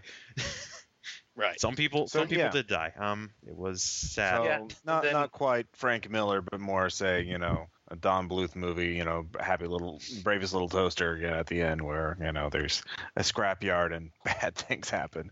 Uh, some you know uh, uh, one of the or. Uh, Watership Down when the general shows up at the end, uh, or Plague Dogs. Yeah, Am, I- am I off base? Something a little like more like that. Then again, I think Yeah. a lot of people think, oh, dark, mature games are you know like again very grim, dark, and bloody and gory and that kind of thing. Yeah, thing. and the I thing think is, that's that the, the, when you get to that point, I mean, you just hit Riki-Oh, and it's just Yeah, and Yeah. the thing is that, that I think that's not really a good mesh with monsters and other Yeah, other childish it's- things. well, 'Cause It again, isn't, no. going with the Um, emotional angle, you know, the whole very dark, toxic relationships. I think that that's really that's a great way of exploring the mechanics of monsters and other childish things and the theme One and of- settings without being again. I, I go back to the Venom thing, you know, where oh my god, I have this awesome power now, but uh, I'm turning into a different yeah. person. And I or- mean, I mean, you know, just to and I mean, just to talk Yeah. about the emotional roller coaster. Are uh, the the thing is, the fall of the House of Odin actually started. Um, it started with like one of the characters had a really bad dream, uh, and then she woke up, and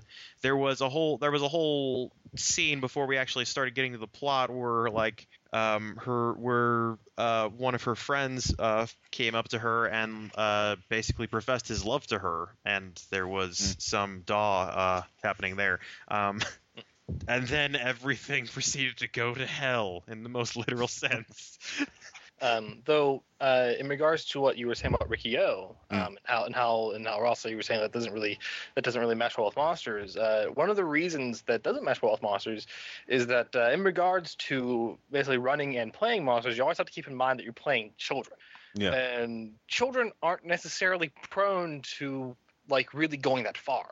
Well And if they are, there's something really wrong with that child. well if well Like, i mean one of because because even even if they happen to say not that not that interrupt you there, but even if they happen to say uh, yes, I want to rend this mailman in twine. Okay, you do so, and then shortly a- shortly thereafter, oh, I killed a man. okay yeah fair yeah What have I done? yeah. That was actually one of the Uh, things that um uh one of the things actually I think what it was in one of Ross it was in your old interview with Ben Baugh. That was actually one of the things that he was saying that that's if you run this game for actual children they will they are brutal. Um Yeah, yeah, they are. They, they, yeah, no, normal children are. They're, they're remorseless killers, and uh, logically, that that's the thing. I think one of the reasons why I'm so reluctant is because I don't want to get too realistic in the sense that, oh, I have a, a superpowered friend who he can kill people for me. All will die. Yeah, all hail, you know, grimdark. that was actually conqueror uh, of yeah. fourth grade. you although know? yeah but actually actually enforcing consequences and like I you killed that man yeah. that's So I mean, um, Um, in regards to as as you're saying with you know children children themselves playing it are, are, are fairly brutal uh, that's there's there's a disconnect there though. Um, when it comes to playing a game um, that you can't really you know obviously you can't play it and then go okay yeah reality etc etc um, because there's there's a severe disconnect. I mean this obviously is a fake thing yeah So, no yeah there's no um, these people so you're not really feeling the emotions of the character and everything well yeah yeah. I mean children children are the biggest PCs because none of these people are real. Yeah. doesn't matter that they're dead they never existed. Um, but when if you're actually you know there and you're actually playing a character and you're and you're con- and you're, and you're, you're, sort of consciously slash constantly thinking, um, okay, what really would this kid be thinking? What really would they be doing? Um, and you think of them less as a player character and more as a real person. yeah yeah They're really unlikely to just go on a mass murdering spree.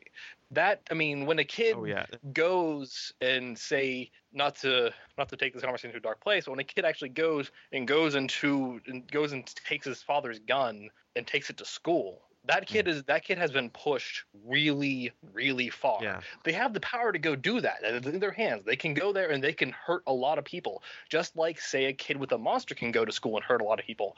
But they have been pushed to the to the a- a- absolute limit. Yeah, I mean They don't- yeah. They don't always think that way. Yeah. And I mean that's And yeah. when a kid has a monster, that may be a thing. They, they may actually push to the point where they do do that. And if and should that actually happen, okay, yeah, why not? Um, let them go ahead and do that because this is now an emotional situation for them. And that yeah, well, it comes it all comes back it all comes back that you can't con- you can't control them. Just you you you can't. There's no way in hell you can control kids with monsters, Mhm. but you can show them what they've done. Yeah. And I think yeah. That was actually that was a that was a big thing that um really really early on. Um, did you ever uh did you ever playtest Shane Ivey's Cult Busters? Uh, no, that's. I mean, I've read the scenario, but I haven't. okay, uh, so you've so you've read it, so you know that there's a part in there where um where the uh the cult the cult bus two cult busters agents show up at the house, and if the kid can't convince their parents, um otherwise the cult busters agents will take them. Yeah. The in the game that I uh, I actually ran a playtest for Sean and Alex a long long time back, and I haven't posted it because I don't think Shane Ivey's ever going to publish it, and I totally told him I'd post it if he published it.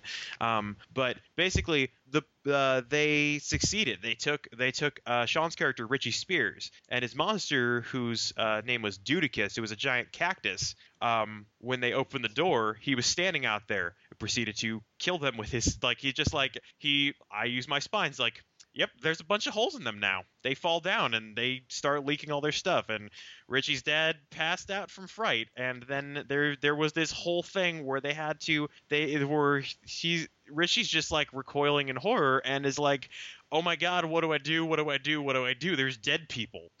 Um, Yeah. then yeah. that and then also his dad just saw his monster passed out from fright had to figure out and he had to figure out like in in a matter of in a matter of seconds this went from like something silly like this weird ghostbusters parody to oh my god i have to dispose of bodies and make my dad think i didn't just murder a bunch of dudes. Yeah, uh, and that's the kind of thing is you know how do monsters has that you know sort of great variable in uh, It is uh, a- shift in tone that it can it, it is can an emotional roller coaster. Yeah. Um, certainly. I mean, you you in in D and D, you kind of know what you're going into, and in Call of Cthulhu, you kind of know what kind of tone you're going to expect. But in monsters, you don't know if you're going to have, you know, the Ghostbusters or Dexter, you know, the early years, in essentially. So uh, that that and and that can happen inadvertently, like, by mistake, because your monster, like you know, punched out the Cult Busters and rolled a whole lot of hits to the head. Well, I mean, even like, they- oh well, Yeah, I mean they. I mean the thing is, monsters don't even have to roll that much. I mean, like one of the Yeah. canon things that is written about them, they have five hard dice for defense, and they automatically penetrate any kind of armor. They, if it, you, the only way to do it, which is what you end up doing in Road Trip, is that like don't have people. don't ever have people that monsters can kill. Have all the threats be supernatural ones. Yeah, that's kind of what I tend to do if they're, especially if they're going to mess with the kids. If they're going to be in any kind of, I mean, honestly, that's kind of what I do. Like, I, I, I don't use the Men in Black, or if I were going to use the Men in Black, I would have them be robots or aliens or something like that. Because just, yeah, normal adults versus monsters, you're going to have pretty, you know, or be, or have them be evil wizards that Yeah. turn into, you know, dust when they, Well, when they even killed. even Men- the Men in Black, uh, it, as as we experience when you actually get them into uh, a- campaign and whatnot, and you actually do make plot regarding them, is um they tend to actually be less and less human Mhm. as they as they as you actually find out more about them. Yeah, I mean the thing. But oh, these are these are just these are pretty much just fleshy robots. Yeah, I mean the, the basically the thing that I that I um, based the Men in Black on because there's not a whole lot of description when I ran them. There is an adventure in the back of the Monsters book called "What Did You Get for Christmas." There is a sequence where the Men in Black show up, and the thing that they do is they're trying to use this science thingy to get a sample of your monster. And the thing that Ben Baugh wrote in is if the guy holding the science thingy gets eaten, as he's getting eaten, he will throw it to another Man in Black who will proceed to do the same thing they are like they they they don't react like people they don't die like people Right, exactly. Yeah, they're not they're not human, so it's okay to you know and also explode them. and i mean yeah they're they're also they're unsympathizable things like in writing scenarios that involve the only thing that i'm going to say here that is a i the only thing i'm going to say here is like writing things for the men in black like required me to think about a lot of terrible things to do to children that's it gets it, and i'm like i'm really thinking about this i'm really It thinking makes you feel a bit like a bad person. it does, yeah. I it was yeah, it was pretty yeah, they're bad men. they're very bad men. they they should be exploded with mind bullets. What are we talking about? Oh man, those guys is jerks. So, uh, yeah. And on that note, uh, any sort of uh, as we wrap this up, um, any final thoughts on running? Any other tips that we haven't gotten to for running monsters and other childish things for those uh, listeners out there who might be considering running their own game of Road Trip or Curriculum or Candlewick or whatever they might be doing, or in their own game. Um. Well, I mean, we've already we've already covered, uh, you know, to keep in mind what your cosmology is. You know, keep Yeah. in mind how the logic of the universe. Yeah. Um. Also, uh, to keep in mind consequences of actions. Um. Disregarding not not necessarily disregarded, but uh, but not being too attached to your notes. I do. I do want to mention one thing. Um, I know threats are, a great thing, but I think every once in a while having a big fight where they're about one to one, you know, e- evil NPC monsters for PC monsters, and just having a big monster brawl is a good Oh yeah, prep was- or is a good fun No, event. Uh, Yeah. That was that was actually how I um, concluded the uh, the MIB arc. That they actually like there were five agents. They kidnapped. Uh, they actually kidnapped one of the kids. Um, and their friends and their and like that kid's monster were were in the fight while the kid was like s- you know strapped down to a table because they were doing all their like they were going kind of Jack Bauer on her. Um, and the thing was, they were going Jack Bauer on her because there were two of them with Ghostbuster style uh, proton packs waiting for the monster to show up so they could just blast it, blast the crap out of it. Um, nice. and yeah, that was also we actually got that. The the monster is almost defeated in that. Yeah, that's true. That's true. Um, there's also, though, uh, no- no- another thing I can think of here, um, off the top of my head, is uh, as far as running it goes, um, not necessarily placing limitations on your players as it is, uh, as, as described as uh, providing an illusion of free choice. Hmm. Um, and this this when, when, when in, in terms of uh, you know framing a game goes, um, these games haven't necessarily been posted yet, but uh, there's uh, I, I was telling you. I was, tell, I was telling you that I, that I wrote a campaign that was heavily inspired by Road Trip. Um, It was it was, also it was heavily inspired by two things: Road Trip and the Shin Megami Tensei games. oh uh, yeah, the uh, the PlayStation games, right? Yeah. Where they're Uh, high school students fighting monsters and whatnot. Yeah, with monsters. With You're fighting monsters, monsters with monsters. Yes. So it, it was a really easy transition. Um, uh, so in, in in this campaign that I was running, um, is basically uh, is, is basically the kids didn't have their monsters in the real world. They had their monsters in this sort of reverse world sort of situation where.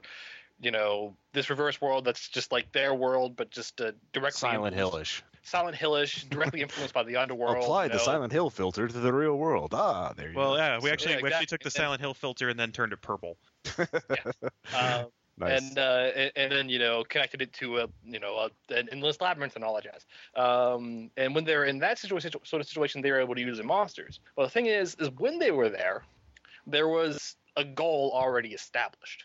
So they're taking their monsters and they're you know having their monsters do crazy crazy amounts of beautiful bullshit. Mhm. um, and you know fighting fighting the uh, the threat and everything. But the thing is, is they weren't really they couldn't really use their monster to stray from the plot itself Mhm. because once they were in that world, their monster was really just something that gave them the power to not die.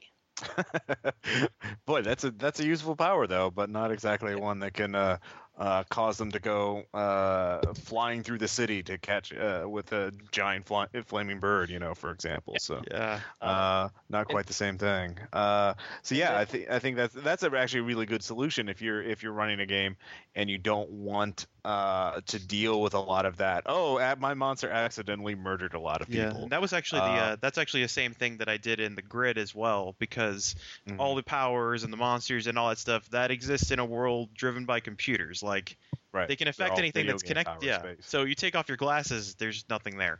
Yeah.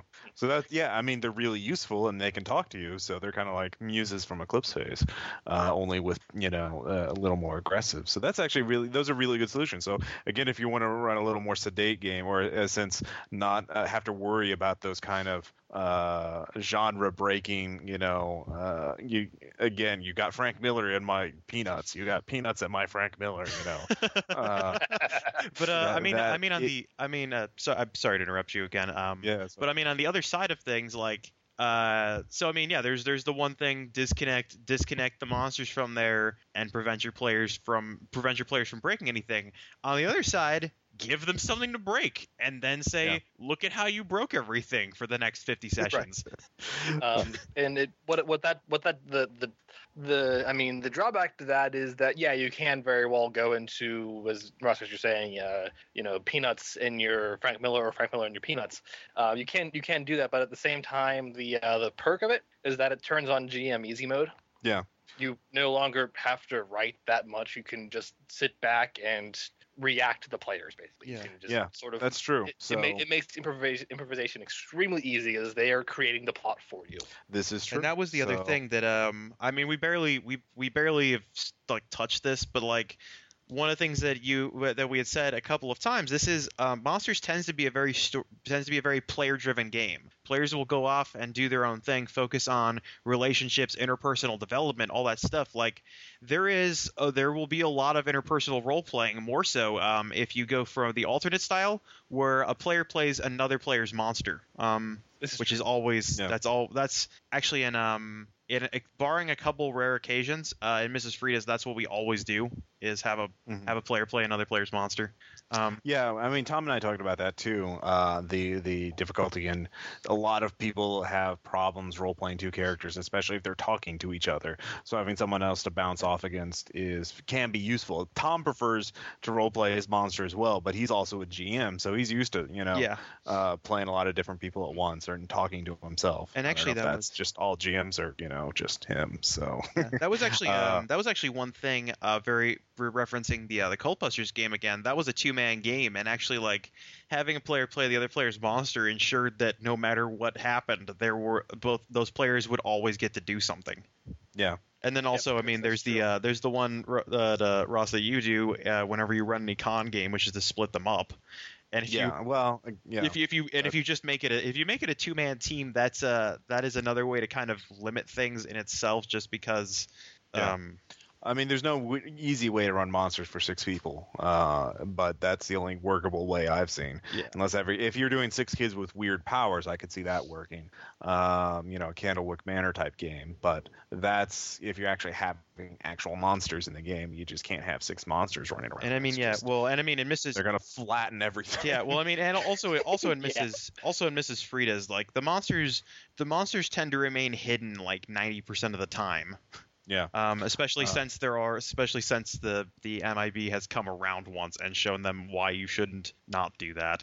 Though, incidentally, speaking of that, and that's something that I mean, I know you want to wrap this up soon, Ross, Yeah. but uh, this is a this, this is this is definitely a thing that I discovered while running monsters that um, is extremely useful. Hmm. Uh, one of the things about about this is that um, the monsters themselves, when you have a lot of monsters, or you have a lot of really, or you have just a very few strong monsters, and say say it's a situation like uh, let's see, uh, say it's a situation like fighting the brain trust. Hmm um you know you have all you have these kids and they have the monsters. Let's say you have like five player characters. Each one has a monster. They're fighting the brain trust. Yeah.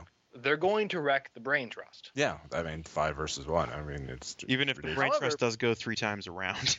even, yeah even if it's trust around, they're going to wreck the brain trust Yeah. however um one of the things that actually limits that that actually just like really really changes the situation and i found this out because uh when i was running when I was running the uh, the the games that I tentatively the campaign that I tentatively called uh, Shin Megami Tensei and other childish things, um, uh, what I, what I, what I found there is that they would always wreck the boss fights, always. So what I started doing, well, I started designing the boss fights to specifically attack the children, Um, and the well, on the other side of things, uh, on the other side of or things, do the, things that affected children. Rather. or well, like yeah. say there was uh you know there was one that uh that would like send out a sort of sort of a sort of static wave it's not so much that it would specifically just like you know attempt to take its claws and hit a child with its claws as it was it was it, it sent out you know like a pulse or a static wave or something that would that would that would like cause the kids to have headaches or you know problems like that and when the kid loses all of their dice in a location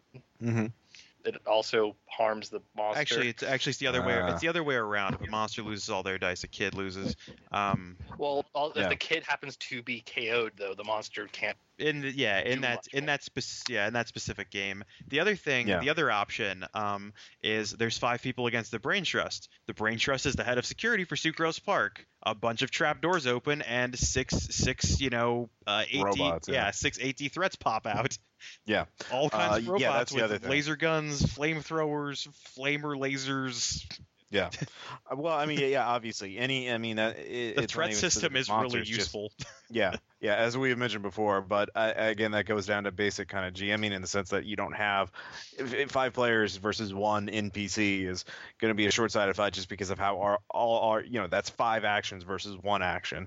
So even or even three actions, it's it's just um, most games work a lot better when the fights are against near even numbers, where there's Yeah. you know there are a number of combatants equal to each other yeah something like that but especially in monsters because again like you can specialize one monster with gnarly five you know attack ju- no, yeah, know, that like was. that. I mean, that was the reason I don't uh, try and control anything anymore. One of the first m- monsters that was made by a player had like three locations. One of them had gnarly times five and spray times two, and the on all of them had tough times five. right so i mean and so you kind of have to engineer monsters to threats to take care of them so you have someone who's like oh a spider that just spins a web and you know paralyzes you ah you know and then attacks everyone else yeah, Uh, so that that but that's again that players only like so much of that if every single monster has the way to negate or ignore their defenses. Um, so uh, there. Uh, so but. That, that kind of gives you a sense. So I think that gives uh, people who are thinking about trying monsters uh, enough of a perspective of how to play it, how to run it. Uh, so if you want to hear more, uh, obviously the Drunk and the Ugly have a very large archive of uh, road trip games of Mrs. Frida's uh, Boarding House and other games. So and of course we have the other games on RPPR actual play. Uh, so you should get a, a great sense from our actual plays of what uh, to expect with monsters. So uh, and just thank, before we, uh, yeah, thank you, Matt. yeah. Thank you, Nathan. Yeah. just just before we wrap this up, I do I would like to say that according to Arc Dream, for three months we were the only we were the only podcast with road trip actual plays. yeah, I don't know why they didn't put yes on. Yeah, sad face. So um, they just like you more now. Ugh. they'll they'll find some other podcast, and you'll be thrown away too. You'll you'll see what it's like. Oh, I've already that's already happened. Shane Ivey Yeah. never talks to me.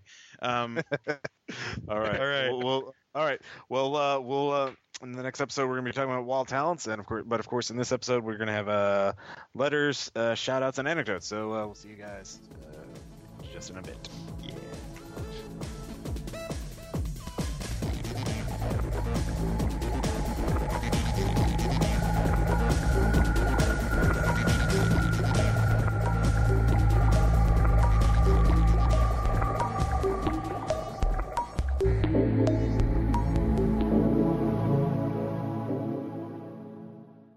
Well, these letters tend to drift all over the place when it comes to the matter of topic.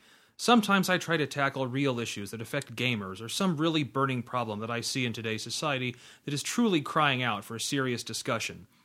Other times I like to delve into true inane bullshit, things that have no relevance whatsoever. Like me just standing on a street corner and noticing when something farts and then pointing at it till somebody asks me to leave. But today the topic falls in between those two categories. Today, I'm just going to sit back and comment on something I've observed in most of the, most of the D&D campaigns I have been involved with. It is the dyma- dynamic that players have with each other from the lowest level to the highest level. Now, this dynamic is certainly different from group to group, but some trademarks of this are universal. First of all, let's take a brand new group of characters. They are young, inexperienced, and prone to try to tackle problems on a much smaller scale. These are the adventurers that help out the old farmhand whose prized cow has been stolen by some bandits. A merchant need, needs a package delivered to a neighboring town, that kind of thing. The players are usually very tight knit out of sheer necessity. They are not powerful, and if it was not for their equipment and level 1 spells, they would be no different than a commoner, which anyone who has ever read the Monster Manual knows that a house cat could kill you. So they stick together, trying to survive long enough to advance in their chosen classes. Magic items are a distant blip on the horizon, where even getting a weapon with a plus one bonus is extraordinary. The dynamic starts to change as the players gain levels. In many cases, they do not rely on each other as much as they used to.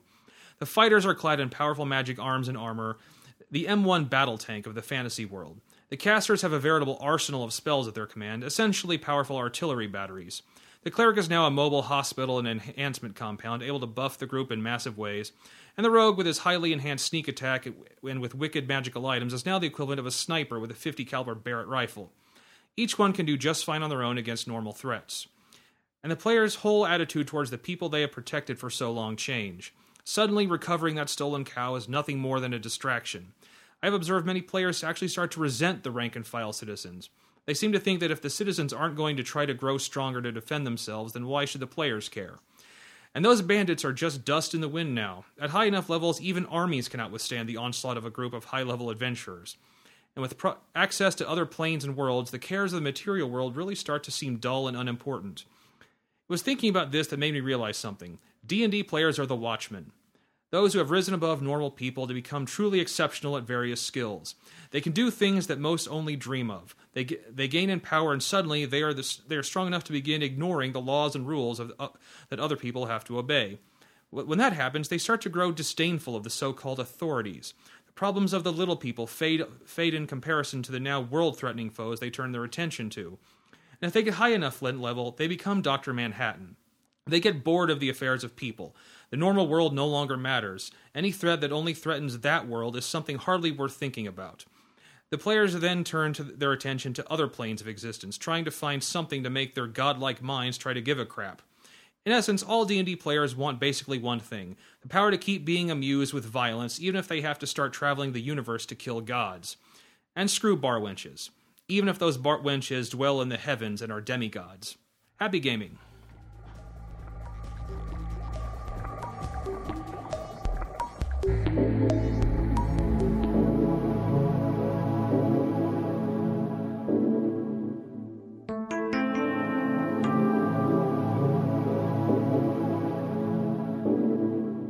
And we're back. so are. Uh, was a good letter, Tom. That Thanks. actually reminded me of. Uh, uh, well, you might have been inspired a little bit by a post on the Something Awful forums uh, from. a Yeah, longtime you emailed member- it to me, Yeah, right? yeah, uh, to several people because it was so great. From a member called Fugo Fish in the traditional game subforums, which I'm going to read to everybody now in my Rorschach voice because it is. Uh, That's it's it's- Rorschach. Yeah, it's Rorschach. and It's it's it's amazing. Anyways, kobold carcass in a ten by ten corridor this morning. Mace imprint on burst stomach. This dungeon is afraid of me. I have seen its true face after a successful sense motive check. The hallways are extended oubliettes, and the oubliettes are full of blood, and when the layers finally scab over, all the vermin without an aquatic template will drown in two turns or less. The accumulated loot of all their skill challenges and pillage will surge up above their waists, about their waists, assuming medium size, and all the beholders and hobgoblins will look up and shout, "Roll initiative!" And I'll look down and whisper, 20. They had a choice, all of them. They could have followed in the footsteps of good men like my father or Elminster, decent men who believed in 15 minutes 15 minutes work for a day's pay. Instead, they followed the droppings of orcs and necromancers and didn't realize that the railroad tracks led into a cutscene until it was too late. Don't tell me they didn't have a choice. Now the whole campaign setting stands on the brink, staring down into bloody hell and or the abyss. all those fighters and rogues and non-casters, and all of a sudden nobody can think of anything to role play. nice. Yeah, and that was from an alignment to argue. That was actually from another thread, uh, uh, arguing about the alignment of Rorschach and other characters and how alignment is a horrible, Hmm. horrible mechanic in Dungeons and Dragons. But it came. This came out of it, so it was a beautiful, Yeah, there you go. thing. So, uh, thank you, Fugo Fish, uh, on the Something Awful forums. Thank you much. You were a good human being. So, um, let's get on to shout outs aside from that. Um, First off, I would like to mention uh, a webcomic I've been reading, which is actually I'm going to use as a basis for the Iron Heroes game whenever I run it. It's called American Barbarian. It's a post-apocalyptic swords and sorcery epic, and it's amazing. Uh, it's about American Barbarian who uh, like a, a He-Man type figure, only he has red, white, and blue hair, uh, and, a, and a sword that actually every time he swings it, it leaves a, a streak that's red, white, and blue. uh, fighting the the evil warlord Two Tank Omen. Uh, who actually has a tank for a foot? Each foot is a tank, and it's it's amazing. It's like Thundarr the Barbarian uh, with Jack Kirby art. Wow, I totally remember that. I totally remember that show. Yeah, exactly. So Pretty intense for the '80s. yeah, and Hanna Barbera. it- it's it's fucking great, and he's it's. Uh, I'll put a link to it, and it's not too long to catch up on. So uh, check that out. So uh, I know you want to talk about the movie we saw recently. yeah, yeah. We, uh, I know we've probably mentioned uh, the Lost Skeleton of Cadavra on the show before. Yeah, It's, uh, it's brilliant. You, It you should see it. But that movie, unbeknown, well, we knew it was coming, but not that it had already been out. Was its sequel, the uh, the Lost Skeleton returns again, which we, uh, thanks to Aaron, actually, we got a copy of it. yeah. Yay, Aaron! It's on Amazon. It's actually pretty Yeah. cheap. It's only like ten bucks. But we watched And it. you can watch and it now too. It's so. it's brilliant. Yeah, It's really good. yeah. It's it's got this like the original this this great dialogue that is uh, just tongue Intentionally twister- bad. intentionally bad and incredibly obtuse and hard to pronounce. But these actors get it down perfectly, and it's it's uh, a, a work of art. I Especially mean, the main character now. Yeah, um, it's yeah. It's a it, this time it's a parody of like uh, jungle movies from the fifties and sixties. You know, safari movies. Mm-hmm. Uh, you know, exotic natives and you know monsters and that kind of thing. So uh, it's worth watching. It's very if you like the original, you should see the original too. Oh my god, if you haven't seen Lost Skeleton or Cadavra, oh my god, what I also doing? wonder. yeah. so uh, yeah, Yeah, that- it's it's dialogue that you have to be a good actor to get intentionally that bad. yeah, you do. So um, watch it. You better watch it. Um, next up, I'd like to mention uh, another webcomic uh, that I found also from the Something Awful. I found American Barbarian from the Something Awful forums. Uh, and so uh, I also found this one called the uh, Abaddon. Uh, it is, or Abaddon, uh, it's about a guy who is trapped in an apartment. He has bandages on his head, and you find out nobody. He, there's like five roommates with him in this this kind of rundown apartment. Uh, they have nothing to drink but beer and coffee. There's no food, but nobody starves to death, and things get weirder from there. So Really? yeah, it's real. It's it's very much. Uh, I wouldn't say an homage to No Exit, the Sartre play, but it, you can obviously see elements of it in there. But it's a very existential, surreal kind of horror vibe. It's really creepy, really, really great art too, and um, it's again not too long. Uh, uh, right now, it's only you know 100 strips so far, Mm-hmm. so 110. So it's easy to read through in an hour or two. So uh, yeah, Nice. read it. Yeah, do it. All right. just do it. It's free. What are you waiting for? God, God. Jesus. All right, I got another couple of them. Yeah. Both of them 80s horror movies. Yeah, You know me in that. Uh, the first one is uh, The Terror Within, 1989. It's you know it's one of those end of the world movies where the actual end of the world's really kind of glossed over, yeah. and that you never actually see any signs of it being the end of the world. okay, It's supposed to be a plague has wiped out most of mankind, right. about all the rest are now mutated monsters. But it's all set in the desert, so you never actually see any signs of society dead. That's what. That's that's a big disappointment to you. No, it's just I've seen a lot of movies like that where it's like the world has ended. I mean, it's over there somewhere, but Right. Well, I mean, if the world's ended, it'd be kind of like you know life without uh, after people. It'd be just be kind of still shots of you know ruined buildings for. well, except there's these like they're they're like it's like it starts with this one like there's a group of survivors in a bunker that Yeah. developed not a cure but like a vaccine that protects them from it. They have to keep giving themselves injections. yeah. And so they're they're constantly wandering around this desert trying to find it. And you know, one guy comes across this woman lost in the desert, who I mean, of course, this was the '80s. So a one of the mutants has already raped her, and she's pregnant, and it grows like massively quick, and and suddenly there there's a monster loose in their bunker. So it's like an aliens ripoff. yeah, pretty much. Oh wow, But you know, decent effects, but you know, silly silly as hell. wow. It's, Yeah. It sounds classy. Uh, and nowhere related to that though is the other movie, uh huh. Chopping Mall. Yeah. which is essentially the shoppers trapped overnight in a shopping mall that has just installed super military defense robots as security, hmm. and they it for some reason they they break.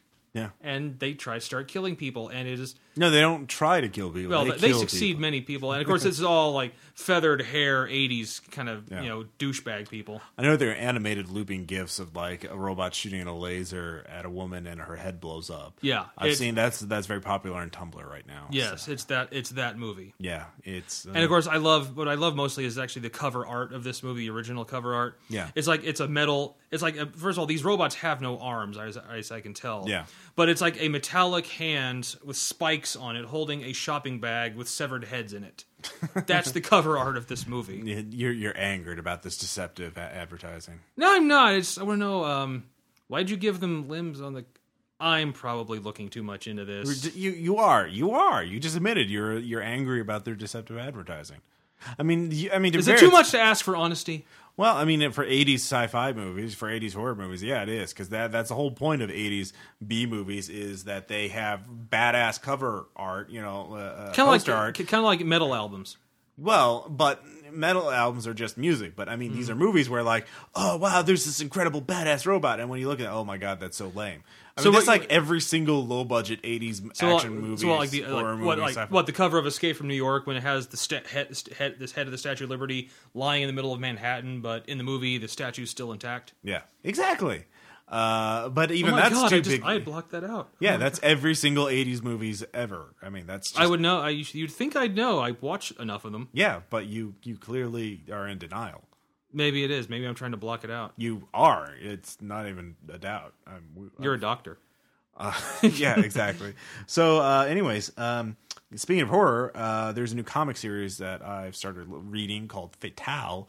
Uh, Ed Brubaker, it's an image comic, uh, so you know, create our own, and it's sort of there's only two issues so far out of four, uh, but it's it's like noir, you know, mystery, hard boiled with a Cthulhu or some sort Sam of Lovecraftian stuff. yeah, with a, some element of the Cthulhu mythos. It's uh, about an immortal woman, how she's a femme fatale, hence the the title of the name. And there's cultists and disembowelings and beheadings and just, Monsters Mm, Well, we not nothing explicit. I mean, there's no monsters like actually in the comic so far, but it's been kind of implied that Okay, there are okay. bad things. So. uh I mean, we're only two issues in, so we'll. Uh, Well, find out. fantastic. Yep. Um, next up, uh, oh, and finally, uh, a new cyberpunk series, uh, Bone and Wires. It's uh, from Michael Shean, who uh, his sci-fi novel Shadow Under a Dead Star, I believe. Uh, Shadow of a Dead Star. Um, I've mentioned on a previous podcast. Uh, he's now doing a serial short story based in the same universe. It's basically kind of eclipse phasey, uh, not quite as advanced technology, but you know, investi- corporate investigators looking into the sh- what people do with technology in the future, which is really bad, bad things. Bad. What are you so- saying? We we abuse technology? Yeah, we do, and That's uh, breaking my disbelief. There. so you can, uh, and it's a free download on it's on Curiosity Quills, uh, some new small publishing company's website. So you know, hey, check that. out. Fantastic. Yeah. So uh, that's uh, our little shout outs. Okay. Are we really doing this? I guess I don't know what we're doing. Uh, You're you're very tired. yeah, no, I just yeah, I feel better now actually. So Good. Um, decaffeinated tea, yeah, not always a good idea. So uh, anecdotes. We uh, of course haven't been getting many uh, listener emails lately, uh, but well, we have, but not like the anecdotes. So uh, if you have them, send them in. We'll get them. We'll read them. Yeah. We'll make you famous. Yeah. uh, but I would like to mention uh, our new Wild Talents game. You won't listen for a long ass time because I'm a monster and I don't really. Well, we uh, it was a time between tiers. yeah. Uh, we just ended the, we ended the second tier and uh, in between tiers we run a uh, one shot games using the same characters and uh, this time I get to play and Caleb ran a game uh, where essentially we were trying to save Sanctuary, which is the bottle in a city City Uh, in a bottle. City in a bottle. Sorry, uh, city in a bottle of uh, the wild of this the new Arcadia setting where there are all these aliens and refugees. They have nowhere else to go, and uh, the planet's called Sanctuary. and this bad person had basically set up uh, set him up the set up us the bomb. Uh, wow. yeah. We're, we're going way back. We're, I know, we're right? stepping in the way back machine here. Yeah, exactly. Uh, and it created a massive uh, device that would uh, destroy the entire planet, kill all the people, and as being heroes, we must stop it. But uh, there was a few, and we were playing uh, uh, the final tier of this Wild Talents campaign is going to be with 500 point characters. So Yeah. yeah, so. Uh, Caleb had a good idea to deal with 500 point Wild Talents characters. You want to explain? Yeah, it's well, I'd probably probably massacre it, but what gains is it's taking place in um, well, it's a it's a It's called the pres- it was called it's, the it's called the Preserve. preserve. It's essentially for beings that actually that essentially have work on different physics. So, and uh, they've they formed this this whole society in this place called the Preserve, based on like a magical society, like magical fantasy type thing, largely based on you know game video games and yeah. things like that. Well, that's how it appeared to us, our Yeah. characters. So we were there, and essentially we don't belong there. Yeah. And this whole place has like has you know dragons flying overhead, which are essentially def- the defense mechanism of the place. Where Or one of them. one of them, where if like if something starts, you know, Well, the dragons are to keep us from flying or teleporting. Mm-hmm. If they see anything, then they'll activate the reciprocal defenses, and it's a really clever system that Caleb came up uh, thought of. It's basically he based it off of Skyrim, uh, Skyrim's internal game logic, which was in Skyrim, monsters leveled up with you, and Mm-hmm. they always adapted to what you were doing. So in this in the preserve, basically anything we did. The mon the, the the inhabitants, the natives Yeah, of that area how- would start to do. So like the first time we were fine, second time they get a bonus, the third time they get a large bonus to their dice pool, and then the fourth time They get it. They get whatever power we were doing. For example, if I shot them with a lightning gun, after four times they, they would have they, light. they would have lightning guns. They would have lightning. They'd have they'd shoot lightning out of their I asses. th- and I think actually uh, it was like well, like the person you used it against. Yeah. I think if you used it more, then everyone would Yeah. get a lightning gun. Yeah. Or if you regenerated, or if you uh, even were too skills. smart, yeah. If like one of our characters has five hard dice in mind now, so plus n- normal dice, Everyone starts getting smarter. Yeah. So, uh, or you get to make too many stability checks. They stop caring about things. Uh, so everything's reciprocal. So the more badass you portray yourself or you actually act, the more powerful the the inhabitants get. So it becomes quickly unmanageable. So it was basically we had all these powers, but if we use them, we actually use them, we'd be fucked. Well, we could use them once or twice, so we had to be really excruciatingly careful about what we actually did. And in order to fit in, we also had to like blend Yeah, in. We had do, to do, stuff that do stuff that people in this world did, like accept quests. Yeah.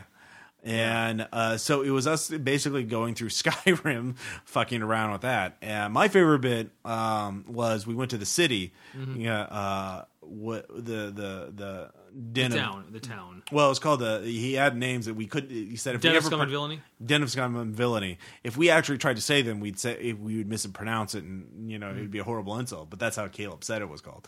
And I, um, we were with this robot who was our guide for the place. He was like the maintenance robot who was sitting in a little control Yeah. room out or uh, surveillance room outside.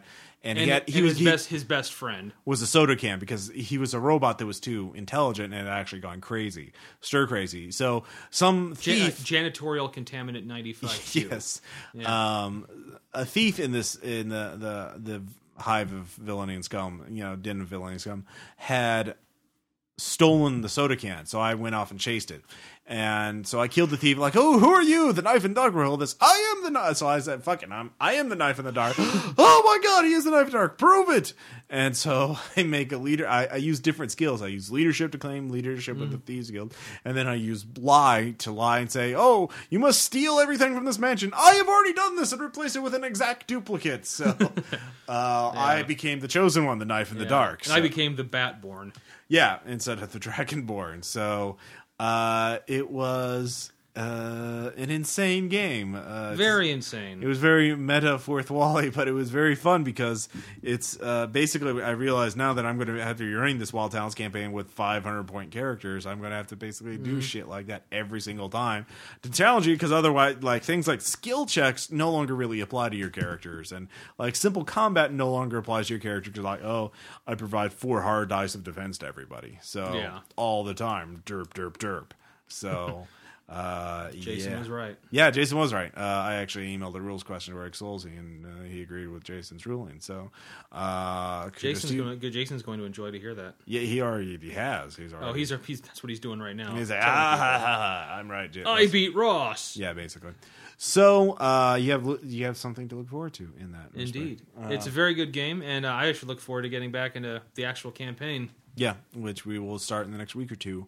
So, if Aaron runs his giant size game first, we'll find Yeah, out. he's got to run it though. Yep, he does. So, um, but we'll find out. Anyways, um, that's uh, about it for this Yeah, episode. so, so, uh, we'll uh, see you guys. Episode seventy. Yes, episode 70 is There Are Monsters in the School, Tom. And uh, we will see you guys next time. Catch you on the flip side.